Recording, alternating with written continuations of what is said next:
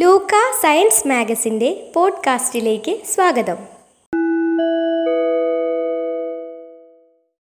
നമസ്കാരം. റേഡിയോ ലൂക്കയുടെ പുതിയൊരു എപ്പിസോഡിലേക്ക് എല്ലാവർക്കും സ്വാഗതം. ഈ എപ്പിസോഡിൽ നമ്മൾ സംസാരിക്കാൻ പോകുന്നത് കോവിഡ് വാക്സിനേഷനുകളെ കുറിച്ചാണ്.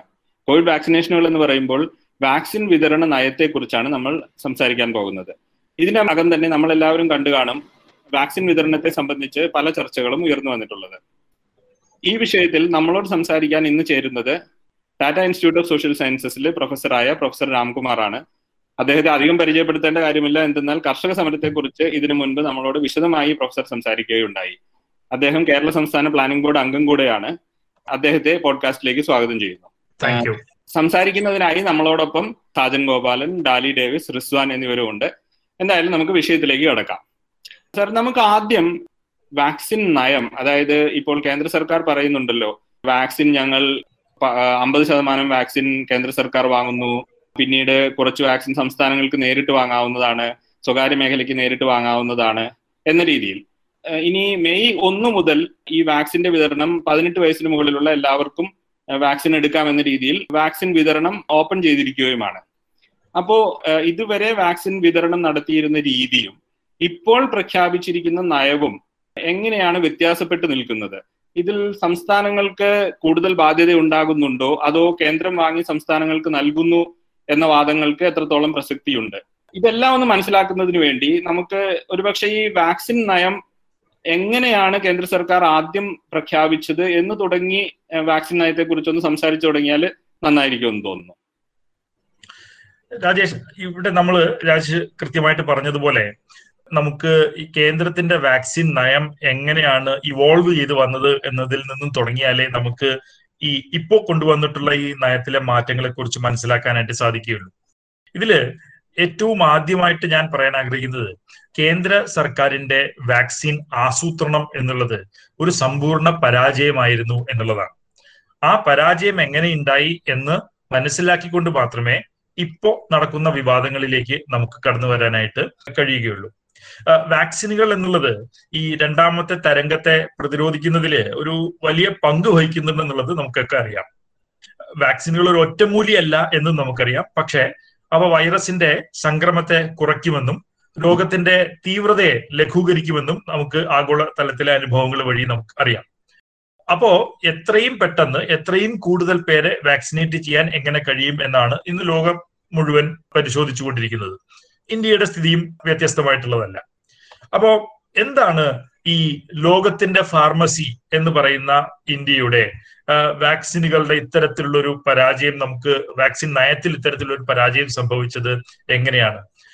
ഒന്ന് നമുക്ക് ഇന്ത്യയിലെ വാക്സിനുകളുടെ പ്രധാനവും ചോദനവും എത്ര എന്ന് ഒന്ന് പരിശോധിക്കേണ്ടതുണ്ട്. എന്നാൽ മാത്രമേ നമുക്ക് ഈ കഥയിലേക്ക് വരാനായിട്ട് കഴിയുകയുള്ളൂ. രണ്ടായിരത്തി ഇരുപതിലെ ഒരു ഏകദേശ കണക്കനുസരിച്ച് ഇന്ത്യയിൽ നൂറ്റി മുപ്പത്തി എട്ട് കോടി ജനങ്ങളുണ്ട്. ഇതിൽ പതിനെട്ട് വയസ്സിൽ മുകളിലുള്ളവർക്ക് മാത്രം വാക്സിൻ കൊടുത്താൽ മതി എന്ന് കണ്ടു കഴിഞ്ഞാൽ ഏകദേശം മുപ്പത് ശതമാനം പേരെ നമുക്ക് ഇതിൽ നിന്ന് ഒഴിവാക്കാം. അപ്പോ ഒരു നൂറ് ശതമാനം കവറേജിന് വേണ്ടിയിട്ട് നമ്മൾ ഏകദേശം തൊണ്ണൂറ്റിയാറര കോടി തൊണ്ണൂറ്റിയേഴ് കോടി മുതിർന്നവർക്ക് വാക്സിൻ നൽകേണ്ടതായിട്ട് വരും. അപ്പോ ഒരാൾക്ക് രണ്ട് ഡോസ് വേണം എന്ന് കണ്ടു കഴിഞ്ഞാൽ ഈ തൊണ്ണൂറ്റിയേഴ് കോടി പേർക്ക് നമുക്ക് ഏകദേശം നൂറ്റി തൊണ്ണൂറ്റി മൂന്ന് അല്ലെങ്കിൽ നൂറ്റി തൊണ്ണൂറ്റി നാല് കോടി ഡോസ് വാക്സിനുകൾ വേണ്ടി വരും. അപ്പോ നമ്മൾ ഇതാണ് നമുക്ക് നമ്മുടെ കയ്യിലുള്ള ഒരു ഏകദേശ ചോദനത്തിന്റെ കണക്ക്. ഇത്രയാണ് നമുക്ക് വേണ്ടത്.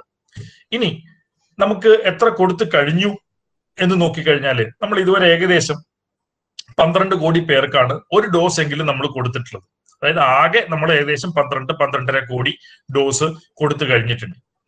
അപ്പോ ഇനി എത്രയാണ് വേണ്ടത്? നൂറ് ശതമാനം ലക്ഷ്യം കൈവരിക്കുന്നതിന് നമുക്ക് ഏകദേശം ഒരു നൂറ്റി എൺപത് കോടി ഡോസുകൾ കൂടി ഇനി നൽകാനുണ്ട്. One hundred and eighty crore doses should be given more ഇനി നമുക്ക് ജനുവരി രണ്ടായിരത്തി ഇരുപത്തിരണ്ടോടുകൂടി ഇന്ത്യയിലെ മുഴുവൻ ജനങ്ങളെയും നമുക്ക് വാക്സിനേറ്റ് ചെയ്യണം എന്നൊരു ലക്ഷ്യം നമ്മുടെ മുമ്പിൽ വെക്കാം. അതായത് നമുക്ക് ഏകദേശം ഒൻപത് മാസം നമ്മുടെ കയ്യിലുണ്ട്. ഒമ്പത് മാസം മതിയോ എന്നുള്ള ചോദ്യങ്ങളൊക്കെ ചോദിക്കാം. പക്ഷെ നമ്മൾ മനസ്സിലാക്കേണ്ടത് ബ്രിട്ടനെ പോലെയുള്ള രാജ്യങ്ങൾ അവരുടെ ജനസംഖ്യയുടെ നാൽപ്പത് ശതമാനത്തെ ഇതിനകം വാക്സിനേറ്റ് ചെയ്ത് കഴിഞ്ഞു. അമേരിക്കയിലെ ഏകദേശം മുപ്പത്തി അഞ്ച് ശതമാനം ജനസംഖ്യയെ വാക്സിനേറ്റ് ചെയ്ത് കഴിഞ്ഞു. അപ്പൊ നമ്മൾ ഏകദേശം ഒരു എട്ട് ശതമാനത്തിലാണ് ഇപ്പോഴും നിൽക്കുന്നത്. അതുകൊണ്ട് നമുക്ക് പെട്ടെന്ന് ജനുവരിക്ക് മുമ്പ് നമുക്ക് എല്ലാവരെയും വാക്സിനേറ്റ് ചെയ്ത് തീർക്കേണ്ടതുണ്ട്. അങ്ങനെ ഒരു ഒൻപത് മാസമുണ്ട് എന്ന് നോക്കിക്കഴിഞ്ഞാൽ നമുക്ക് നൂറ് ശതമാനം കവറേജിനുള്ള ലക്ഷ്യം എന്ന് പറയുന്നത് നമുക്ക് ഇനി വേണ്ടത് പ്രതിമാസം ഇരുപത് കോടി ഡോസുകളാണ് വേണ്ടി വരിക. ഈ ജനുവരി ടാർഗറ്റ് മീറ്റ് ചെയ്യാൻ. അതായത് ഇരുപത് കോടി ഡോസുകൾ ഒരു മാസം എന്ന് പറഞ്ഞു പറഞ്ഞു കഴിഞ്ഞാൽ ഒരു ദിവസം നമുക്ക് ഏകദേശം അറുപത്തിയേഴ് ലക്ഷം ഡോസുകൾ വേണം. ഇതാണ് നമ്മുടെ മൊത്തത്തിലുള്ള ലക്ഷ്യം ആവശ്യം. ഇനി ഇതിന്റെ അകത്ത് നമ്മൾ നോക്കിക്കഴിഞ്ഞാൽ എത്ര വാക്സിനുകളാണ് നമുക്ക് പ്രധാനത്തിന് അവൈലബിൾ ആയിട്ടുള്ളത് എന്ന് നോക്കിക്കഴിഞ്ഞാൽ സപ്ലൈ എത്രയുണ്ട് എന്ന് നോക്കിക്കഴിഞ്ഞാൽ ഒന്ന് രണ്ട് വിഷയങ്ങൾ പറഞ്ഞ് പൂർത്തീകരിക്കാതെ നമുക്ക് ആ ഡിസ്കഷനിലേക്ക് പോകാനായിട്ട് കഴിയില്ല. ഒന്ന് ഇന്ത്യ ഒരുപാട് വാക്സിൻ ഉൽപ്പാദിപ്പിക്കുന്നുണ്ട്. പല തരത്തിലുള്ള വാക്സിനുകൾ ഉൽപ്പാദിപ്പിക്കുന്നുണ്ട്. പോളിയോ വാക്സിൻ മീസൽസിന്റെ വാക്സിൻ അങ്ങനെ ഒരുപാട് വാക്സിനുകൾ നമ്മൾ ഉൽപ്പാദിപ്പിക്കുന്നുണ്ട്. പക്ഷെ ഈ ഉൽപാദനത്തിന്റെ മുഴുവൻ ശേഷിയും നമുക്ക് കോവിഡ് വാക്സിനുകൾ ഉൽപ്പാദിപ്പിക്കുന്നതിന് വേണ്ടി ഉപയോഗിക്കാനായിട്ട് കഴിയത്തില്ല. കാരണം ഇപ്പോൾ ഉൽപ്പാദിപ്പിച്ചുകൊണ്ടിരിക്കുന്ന വാക്സിനുകളുടെ ഉൽപാദനം ഒന്ന് പൂർണമായിട്ട് നിർത്താൻ കഴിയത്തില്ല. അവ നമുക്ക് വേണം വേണം ഇപ്പൊ കൊടുത്തുകൊണ്ടിരിക്കണം. രണ്ട് കോവിഡ് വാക്സിൻ ഉൽപ്പാദിപ്പിക്കുന്നതിന് പ്രത്യേക തരത്തിലുള്ള ലാബ് സൗകര്യങ്ങൾ ആവശ്യമാണ്. അപ്പൊ നിലവിലുള്ള ലാബുകളെ റീപർപ്പസ് ചെയ്യണം പുനർനിർമ്മിക്കണം എന്നാൽ മാത്രമേ നമുക്ക് ഇത് ചെയ്യാൻ പറ്റുകയുള്ളൂ. ഒന്ന് ഇതാണ് ഒരു പ്രശ്നം. രണ്ടാമത്തെ പ്രശ്നം എന്താ വെച്ച് കഴിഞ്ഞാൽ നമ്മൾ മൂന്ന് തരത്തിൽ നമുക്ക് വിദേശങ്ങളിൽ വിവിധ തരത്തിലുള്ള കമ്മിറ്റ്മെന്റുകളുണ്ട് ഒന്ന് ഇന്ത്യൻ വാക്സിൻ കമ്പനികൾ ഇപ്പോ സെറം ഇൻസ്റ്റിറ്റ്യൂട്ട് പോലെയുള്ള കമ്പനികൾക്ക് വിദേശത്തേക്ക് അസ്ട്രസെനക്ക പോലെയുള്ള കമ്പനികൾക്ക് വാക്സിനുകൾ നൽകാനായിട്ട് വാണിജ്യപരമായിട്ടുള്ള പ്രതിബദ്ധതയുണ്ട്. കരാറിൽ ഏർപ്പെട്ടിട്ടുണ്ട് അവർ അത് കൊടുക്കാണ്ടിരിക്കാൻ കഴിയില്ല. രണ്ട് കേന്ദ്ര സർക്കാർ ഇപ്പൊ ഭൂട്ടാൻ ബംഗ്ലാദേശ് തുടങ്ങിയിട്ടുള്ള രാജ്യങ്ങൾക്കൊക്കെ വാക്സിനുകൾ വാക്സിൻ മൈത്രിയുടെ പ്രോ എന്ന പ്രോഗ്രാമിന്റെ ഭാഗമായിട്ട് ഗ്രാൻഡ് ആയിട്ട് നൽകുന്നുണ്ട്. മൂന്നാമത്തേത് ഈ ഐക്യരാഷ്ട്ര സഭയുടെ പിന്തുണയുള്ള ഒരു അന്താരാഷ്ട്ര വാക്സിൻ കൂട്ടുകെട്ടാണ് ഗാവി. ഈ ഗാവി എന്ന സംരംഭത്തിന്റെ കോവാക്സ് എന്നൊരു പ്രോഗ്രാമിന് കീഴിൽ ഇന്ത്യ വാക്സിനുകൾ ഉൽപ്പാദിപ്പിച്ച് അങ്ങോട്ട് നൽകാം എന്ന് നമ്മൾ കരാറിൽ ഏർപ്പെട്ടിട്ടുണ്ട്. നമ്മൾ ഏകദേശം ഫെബ്രുവരി മാസം മുതൽ മെയ് മാസം വരെ ഗാവിയുടെ ഭാഗമായിട്ട് പതിനൊന്ന് കോടി ഡോസുകൾ വിതരണം ചെയ്യുന്നതിന് സെറം ഇൻസ്റ്റിറ്റ്യൂട്ട് ഓഫ് ഇന്ത്യയ്ക്ക് ഒരു ഇടക്കാല പ്രതിബദ്ധതയുണ്ട്. അപ്പോൾ അങ്ങനെ നോക്കുമ്പോൾ നമ്മൾ നമ്മുടെ ഉൽപാദന ശേഷിയുടെ ഏകദേശം പതിനഞ്ച് ശതമാനം എന്ന് പറയുന്നത് നമുക്ക് ഇത്തരത്തിൽ ഇന്ത്യയ്ക്ക് പുറത്തേക്കുള്ള വിവിധ കമ്മിറ്റ്മെന്റുകളുടെ ഭാഗമായിട്ട് മാറ്റി വെക്കേണ്ടതായിട്ട് വരും. പിന്നെ ഒരു അഞ്ച് ശതമാനം കൂടി നമ്മൾ മാറ്റിവെക്കണം എന്തിനാ? നമ്മുടെ വാക്സിനിൽ ഉപയോഗത്തിൽ ഒരുപാട് വേസ്റ്റേജ് ഉണ്ടാകും പല സംസ്ഥാനങ്ങളിലും ഏകദേശം ഒൻപത് ശതമാനം വരെ വേസ്റ്റേജ് ഉണ്ടെങ്കിലും ഒരു ഓൾ ഇന്ത്യ ആവറേജ് എന്ന് പറയുന്നത് ഏകദേശം ഒരു അഞ്ച് ശതമാനമാണ്. അപ്പൊ പതിനഞ്ച് പ്ലസ് അഞ്ച് ഒരു ഇരുപത് ശതമാനം നമ്മൾ നമ്മുടെ മൊത്തം ഉൽപാദനത്തിൽ നിന്ന് മാറ്റി വെച്ചിട്ട് വേണം സംസാരിക്കാൻ. അതിലേക്ക് ഞാൻ വരാം. അപ്പൊ മൊത്തത്തിൽ എന്താണ് നമ്മുടെ ഇപ്പോഴത്തെ ഉൽപാദന ശേഷി വാക്സിനുകളുടെ? നമുക്കിപ്പോൾ ഉള്ളത് രണ്ട് വാക്സിനുകളാണല്ലോ കോവിഷീൽഡും കോവാക്സിനും. ഈ രണ്ട് വാക്സിനുകൾ ഉൽപ്പാദിപ്പിക്കുന്ന കോവിഷീൽഡ് ഉൽപ്പാദിപ്പിക്കുന്നത് സെറം ഇൻസ്റ്റിറ്റ്യൂട്ട് ആണ് കോവാക്സിൻ ഉൽപ്പാദിപ്പിക്കുന്നത് ഭാരത് ബയോടെക് ആണ്. കോവിഷീൽഡ് ഉൽപ്പാദിപ്പിക്കുന്ന സെറം ഇൻസ്റ്റിറ്റ്യൂട്ടിന്റെ നിലവിലുള്ള ഉൽപാദന ശേഷി എന്ന് പറയുന്നത് പ്രതിമാസം ആറ് കോടി മുതൽ ഏഴ് കോടി വരെ ഡോസുകളാണ്. അത്രേ ഉള്ളൂ. അതിൽ കൂടുതലില്ല. അവർ പറയുന്നത് ഈ മെയ് മാസത്തോടു കൂടി അവർ ഇത് പത്ത് കോടി ഡോസ് ആക്കി ഉയർത്തും എന്നാണ് പറഞ്ഞിട്ടുള്ളത്. പക്ഷെ അടുത്ത കാലത്ത് അവർ പറഞ്ഞിട്ടുള്ളത് അത് കഴിയത്തില്ല. ഏകദേശം ജൂൺ ജൂലൈ ഒക്കെ ആയാൽ മാത്രമേ ഈ പത്ത് കോടിയായിട്ട് ഉയരത്തുള്ളൂ എന്നാണ് അവർ ഇപ്പോ സമ്മതിച്ചിട്ടുള്ളത്. അപ്പൊ ഇപ്പോ ഉള്ളത് ഏകദേശം ആറ് കോടി ഏഴ് കോടി dose per month. Bharat Biotech എടുത്താലോ? അവർക്ക് പ്രതിമാസം ഏകദേശം അറുപത് ലക്ഷം ഡോസ് ആണ് ആകെയുള്ള ഇപ്പോഴത്തെ കപ്പാസിറ്റി ഇനി അത് ഒരു ഒന്നര കോടി ഡോസ് ആയിട്ട് മെയ് മാസത്തിൽ ഉയരുമെന്ന് പറയുന്നുണ്ട്. പിന്നെ ഒരു രണ്ടായിരത്തി ഇരുപത്തിരണ്ടിന്റെ തുടക്കത്തോടു കൂടി ഒരു ആറ് കോടി ഡോസായി ഉയരും എന്നും പറയുന്നുണ്ട് പ്രതിമാസം. പക്ഷെ അത് നമ്മുടെ ടാർഗറ്റ് നിൽക്കുന്നത് തന്നെ ജനുവരിയിലാണ്. അപ്പൊ അത് ഇച്ചിരി ലേറ്റ് ആണ്. അപ്പോ രണ്ടായിരത്തി ഇരുപത്തി ഒന്ന് ഏപ്രിലിലുള്ള ഇന്ത്യയുടെ മൊത്തം ഉൽപാദന ശേഷിയുടെ എല്ലാ വിവരങ്ങളും കണക്കിലെടുത്തു കഴിഞ്ഞാൽ നമുക്ക് കോവിഷീൽഡും കോവാക്സിനും കൂടി ചേർത്ത് പ്രതിമാസം ഏകദേശം ഏഴര കോടി ഡോസുകൾ മാത്രമേ ഉൽപ്പാദിപ്പിക്കാനായിട്ട് കഴിയുകയുള്ളൂ. അതായത് ഒരു ദിവസം ഇരുപത്തഞ്ച് ലക്ഷം ഡോസിൽ കൂടുതൽ നമുക്ക് ഉൽപ്പാദിപ്പിക്കാൻ നിലവിൽ സംവിധാനങ്ങളില്ല. ഇനി ഈ മെയ് മാസത്തിലൊക്കെ ഉയർത്തും എന്ന് പറയുന്നുണ്ടല്ലോ. ആ ഉയർത്തിയ കണക്കെടുത്ത് നോക്കിക്കഴിഞ്ഞാലും നമ്മുടെ ഉൽപാദന ശേഷി എന്ന് പറയുന്നത് പ്രതിമാസം ഏകദേശം പന്ത്രണ്ട് കോടി ഡോസിൽ കൂടില്ല. അതായത് ഒരു ദിവസം മുപ്പത്തെട്ട് ലക്ഷം ഡോസുകളിൽ കൂടില്ല. ഈ മുപ്പത്തെട്ട് ലക്ഷം ഡോസുകളിൽ നിന്ന് വേണം നമ്മൾ ഈ പതിന പതിനഞ്ച് മുതൽ ഇരുപത് ശതമാനം വരെയുള്ളത് മാറ്റിവെക്കാൻ കാരണം എക്സ്റ്റേണൽ കമ്മിറ്റ്മെന്റ് ഉണ്ട് അതുപോലെ തന്നെ വാക്സിന്റെ വേസ്റ്റേജുകളും ഉണ്ടാവും. അങ്ങനെ നോക്കുമ്പോൾ നമ്മുടെ ഉൽപാദന ശേഷി എന്ന് പറയുന്നത് പ്രതിമാസം ഏകദേശം ഒൻപത് കോടി ഡോസ് ആയിട്ട് ചുരുങ്ങുകയാണ് ചെയ്യുന്നത്. അതായത് ഒരു ദിവസം ഏകദേശം മുപ്പത്തി ഒന്ന് ലക്ഷം ഡോസ് മാത്രമേ നമുക്ക് കയ്യിലുള്ളൂ. നൂറ് ശതമാനം ടാർഗറ്റ് മീറ്റ് ചെയ്യുന്നതിന് വേണ്ടിയിട്ട് നമുക്ക് എത്രയാ വേണ്ടത്? ഒരു മാസം അറുപത്തിയേഴ് ലക്ഷം ഡോസ് വേണം. ഉള്ളതോ മുപ്പത്തി ഒന്ന് ലക്ഷം ഡോസ് മാത്രം. ഇതാണ് നമ്മൾ ഫേസ് ചെയ്യുന്ന ഏറ്റവും പ്രധാനപ്പെട്ട പ്രശ്നം. ഡിമാൻഡും സപ്ലൈയും തമ്മിൽ വലിയ ഒരു മിസ്മാച്ച് ഇപ്പോ നിലവിലുണ്ട്.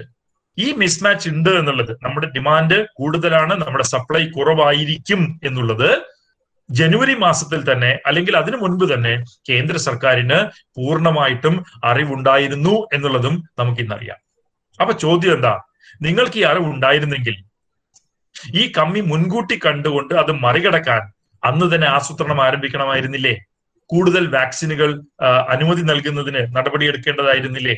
ഇറക്കുമതി ചെയ്യുന്നതിനുള്ള അവസരങ്ങൾ ഒരുക്കേണ്ടതായിരുന്നില്ലേ? കപ്പാസിറ്റി വർദ്ധിപ്പിക്കാനുള്ള ഇൻവെസ്റ്റ്മെന്റുകൾ നടത്തേണ്ടതായിരുന്നില്ലേ? അത് ചെയ്തോ എന്നുള്ളതാണ് നമ്മൾ ആദ്യം ചോദിക്കേണ്ട ചോദ്യം. ദൗർഭാഗ്യവശാൽ നമ്മുടെ പുതിയ വാക്സിനുകൾ ഇന്ത്യയിൽ ഉപയോഗിക്കാൻ അനുവദിക്കുന്നതിൽ തികച്ചും യാഥാസ്ഥിതികമായിട്ടുള്ള ഒരു നയമാണ് ഇന്ത്യ അവലംബിച്ചു പോകുന്നത്. ഇതിനെന്താ കാരണം എന്ന് ചോദിച്ചു കഴിഞ്ഞാൽ ഈ കോവിഷീൽഡും കോവാക്സിനും മെയ്ഡ് ഇൻ ഇന്ത്യ വാക്സിനുകളാണ് എന്ന് പറഞ്ഞുകൊണ്ട് ഈ മെയ്ഡ് ഇൻ ഇന്ത്യ വാക്സിനുകൾ മാത്രം ഇന്ത്യയ്ക്ക് മതിയാവും എന്ന ഒരു ചെറിയ അഹങ്കാരത്തിന്റെ പുറത്താണ് കേന്ദ്ര സർക്കാർ മറ്റ് വാക്സിനുകൾക്ക് അനുമതി നിഷേധിച്ചത് എന്ന് ഇന്ന് മെല്ലെ വ്യക്തമായി വരികയാണ്.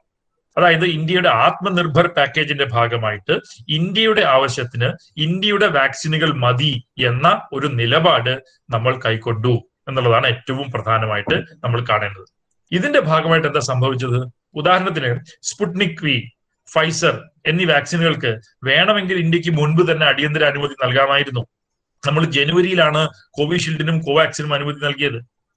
പക്ഷേ ഫെബ്രുവരിയിൽ അപ്ലൈ ചെയ്ത സ്പുട്നിക് വാക്സിന്റെ അനുമതി എന്ന് പറയുന്നത് നിഷേധിക്കപ്പെട്ടു ഫെബ്രുവരിയിൽ. എന്താ കാരണം പറഞ്ഞത്? നിങ്ങൾ രോഗപ്രതിരോധ ശേഷി സംബന്ധിച്ച വിവരങ്ങൾ നൽകിയിട്ടില്ല. ഇമ്മ്യൂണോജെനിസിറ്റി സംബന്ധിച്ച വിവരങ്ങൾ നൽകിയിട്ടില്ല എന്ന കാരണം പറഞ്ഞിട്ടാണ് സ്പുട്നിക്കിന് ഫെബ്രുവരിയിൽ ഇന്ത്യ അനുമതി നിഷേധിച്ചത്. അതുപോലെ ഫൈസറിന്റെ വാക്സിൻ എന്തിനാ അനുമതി നിഷേധിച്ചത്? ഒരു പ്രാദേശിക ബ്രിഡ്ജിംഗ് പഠനം ആവശ്യമാണ് എന്ന് സർക്കാർ നിർബന്ധിച്ചു. എന്നാൽ ഈ കോവിഷീൽഡിന്റെയും കോവാക്സിന്റെയും കാര്യത്തിൽ എന്താ സംഭവിച്ചത്? ഈ മാനദണ്ഡങ്ങളൊക്കെ കൃത്യമായിട്ട് പാലിച്ചിട്ടാണോ അവർക്ക് അനുമതി കൊടുത്തത്? കോവിഷീൽഡിന്റെ ഇമ്മ്യൂണോജെനിസിറ്റി ഡേറ്റ രോഗപ്രതിരോധ ശേഷി സംബന്ധിച്ച കണക്കുകൾ ലഭ്യമല്ലായിരുന്നിട്ടും രണ്ടായിരത്തി ഇരുപത്തി ഒന്ന് ജനുവരിയിൽ നിങ്ങൾ എന്തിനാ അതിന് അനുമതി നൽകി? അത് ബ്രിട്ടനിൽ നിന്നും ബ്രസീലിൽ നിന്നും ഒക്കെയുള്ള ട്രയൽ ഡേറ്റ മാത്രം കണക്കാക്കിയായിരുന്നില്ലേ കോവിഷീൽഡിന് അന്ന് അനുമതി നൽകിയത്? ആ മാനദണ്ഡം എന്താ? സ്മുട്ടിങ്ങിന് നിങ്ങൾ പ്രയോഗിക്കാത്തത്? അതുപോലെ ഫലപ്രാപ്തിയെ കുറിച്ചിട്ടുള്ള മൂന്നാം ഘട്ട ഫേസ് ത്രീ ഡേറ്റ അവൈലബിൾ അല്ലാത്തപ്പോൾ പോലുമല്ലേ നിങ്ങൾ ജനുവരിയിൽ കോവാക്സിന് അംഗീകാരം നൽകിയത്?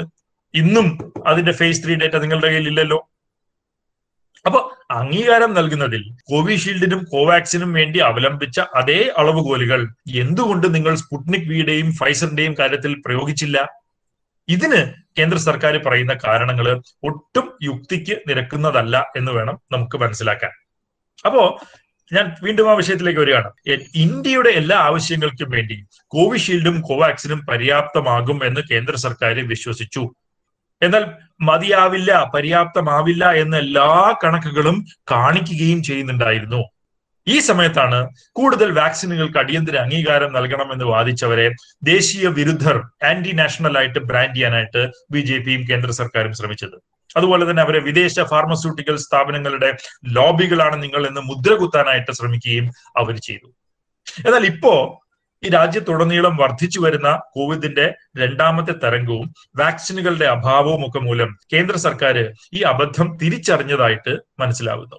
അതുകൊണ്ടാണ് ഏപ്രിൽ പതിമൂന്നാം തീയതി വിദേശ രാജ്യങ്ങളിൽ വികസിപ്പിച്ചെടുക്കുകയും നിർമ്മിക്കുകയും ചെയ്യുന്ന അതുപോലെ U S F D A പോലെയുള്ള ഏജൻസികളുടെ അനുമതി ഇതിനകം ലഭിച്ചു കഴിഞ്ഞിട്ടുള്ള കോവിഡ് വാക്സിനുകൾക്ക് ഇന്ത്യയിൽ അടിയന്തര ഉപയോഗത്തിനുള്ള അനുമതി നൽകാനായിട്ട് ഇപ്പോൾ കേന്ദ്ര സർക്കാർ തീരുമാനിച്ചിട്ടുണ്ട്. സ്വാഗതാർഹമാണെങ്കിലും ഏറെ വൈകിയ ഒരു തീരുമാനമാണ് എന്ന് പറയാതെ വയ്യ. ഈ യു ടേൺ പ്രഖ്യാപിച്ചുകൊണ്ട് നമ്മുടെ നീതി ആയോഗിന്റെ ആരോഗ്യ മേഖലയിലെ അംഗമായിട്ടുള്ള വി കെ പോൾ പറഞ്ഞത് അദ്ദേഹം പത്രസമ്മേളനത്തിൽ പറഞ്ഞത് ഇങ്ങനെയാണ്. Vaccine നിർമ്മാതാക്കളായ Pfizer Moderna Johnson and Johnson തുടങ്ങിയവരെ ഞങ്ങൾ ഇന്ത്യയിലേക്ക് ക്ഷണിക്കുന്നു. എത്രയും വേഗം ഇന്ത്യയിലേക്ക് വരാൻ അവർ തയ്യാറാകും എന്ന് ഞങ്ങൾ കരുതുന്നു എന്നാണ് അദ്ദേഹം പറഞ്ഞത്.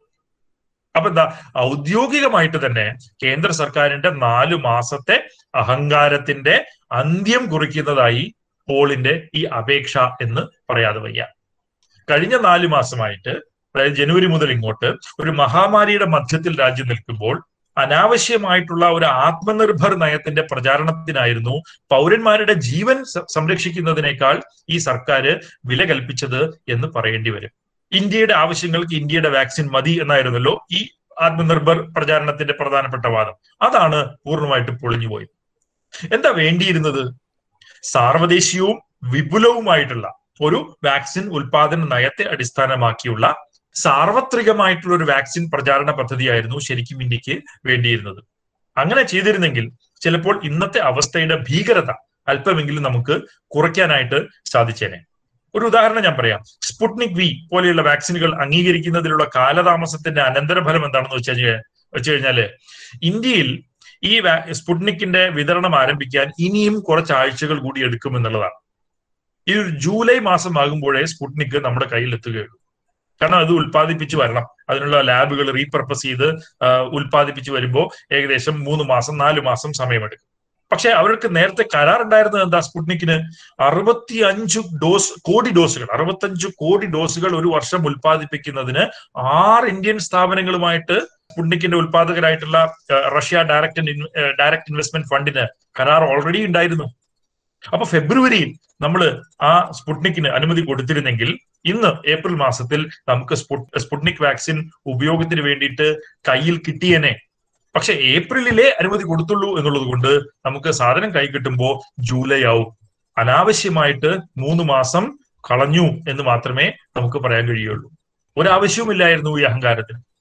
അപ്പൊ ഇതുകൊണ്ടാണ് നമ്മൾ പറയുന്നത് കേന്ദ്ര സർക്കാരിന്റെ വാക്സിൻ ആസൂത്രണം എന്ന് പറയുന്നത് തുടക്കം മുതൽ തന്നെ ഒരു തെറ്റായിട്ടുള്ള വികലമായിട്ടുള്ള ഒരു നയത്തെ അടിസ്ഥാനപ്പെടുത്തിയിട്ടുള്ളതും ഒട്ടും തന്നെ ആസൂത്രണം കാര്യക്ഷമമായിട്ട് ഇല്ലാത്തതുമായിട്ടുള്ള ഒരു പരിപാടിയായിരുന്നു എന്ന് നമുക്ക് പറയേണ്ടി വരുന്നത് ഇതുകൊണ്ടാണ്. ഇതുകൊണ്ട് ഇതാണ് നമ്മൾ ഇന്ന് ഫേസ് ചെയ്യുന്ന വാക്സിൻ ദൗർലഭ്യത്തിന്റെ ദൗർലഭ്യത്തിന്റെ ഏറ്റവും പ്രധാനപ്പെട്ട ഒരു കാരണം എന്ന് നമ്മൾ മനസ്സിലാക്കേണ്ടതുണ്ട്. ഇവിടെ നിന്നാണ് ഇനി നമ്മൾ ഇനി ഈ ഏപ്രിൽ മാസത്തിൽ ഒൻപ പത്തൊൻപതാം തീയതി മുതൽ കേന്ദ്ര സർക്കാർ കൊണ്ടുവന്ന പുതിയ പരിഷ്കാരങ്ങളെ മനസ്സിലാക്കി തുറക്കേണ്ടത് ഇപ്പം ആത്മനിർഭറിന്റെ ഭാഗമായിട്ട് നമ്മൾ ഇന്ത്യയിൽ ഇന്ത്യൻ നിർമ്മിത വാക്സിനുകൾ എന്ന ഒരു ആശയമാണ് ആശയത്തിന് മുൻനിർത്തിയാണ് നമ്മുടെ നയം മുന്നോട്ട് പോയതെന്ന് നമ്മൾ പറഞ്ഞല്ലോ.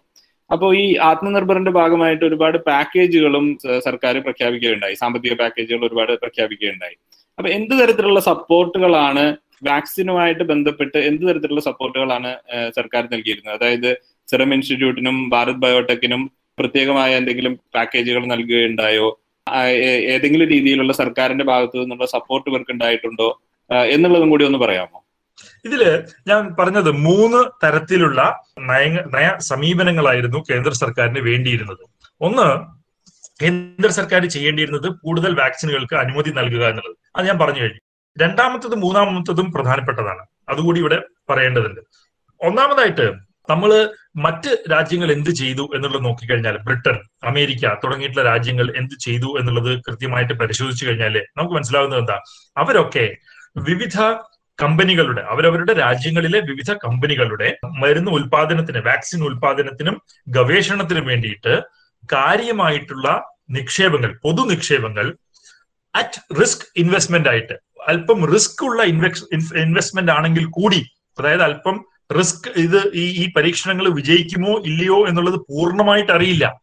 അങ്ങനെ അറിവില്ലായിരുന്നിട്ടും അല്പം റിസ്ക് എടുത്തുകൊണ്ട് ആ രാജ്യങ്ങൾ ആ രാജ്യങ്ങളിലെ ഗവൺമെന്റുകൾ വിവിധ വാക്സിൻ കമ്പനികളുടെയും അതുപോലെ തന്നെ ഗവേഷണ സ്ഥാപനങ്ങളുടെയും ഗവേഷണ പ്രോജക്റ്റുകളിലേക്ക് കാര്യമായിട്ടുള്ള പൊതു നിക്ഷേപം നടത്തിയിരുന്നു എന്നുള്ളത് നമുക്ക് ഇന്ന് ഉദാഹരണത്തിന് ഓക്സ്ഫോർഡ് യൂണിവേഴ്സിറ്റിയുടെ പഠനം അതായത് ഓക്സ്ഫോർഡ് ആസ്ട്രസെനക്ക എന്ന വാക്സിൻ വികസിപ്പിച്ചെടുത്ത ഓക്സ്ഫോർഡ് യൂണിവേഴ്സിറ്റിയുടെ ജനറൽ ഇൻസ്റ്റിറ്റ്യൂട്ടിന്റെ പഠനങ്ങൾ എടുത്തു നോക്കിക്കഴിഞ്ഞാൽ അവയുടെ ഗവേഷണത്തിന്റെ തൊണ്ണൂറ്റിയേഴ് ശതമാനം ചെലവും ചെലവഴിച്ചത് പൊതുമേഖലയിൽ നിന്നാണ് എന്നുള്ളത് നമുക്ക് കാണാം. ബ്രിട്ടീഷ് സർക്കാർ അമേരിക്കൻ സർക്കാരിന്റെയും ഒക്കെ ഗവേഷണ സ്ഥാപനങ്ങൾ വിവിധ ചാരിറ്റികൾ യൂറോപ്യൻ യൂണിയനിലെ സർക്കാർ ഇവരൊക്കെയാണ് ഈ തൊണ്ണൂറ്റിയേഴ് ശതമാനം നിക്ഷേപം ഈ ഓക്സ്ഫോർഡ് വാക്സിന്റെ ഗവേഷണത്തിന് വേണ്ടിയിട്ട് മുന്നേ ചെലവഴിച്ചത്.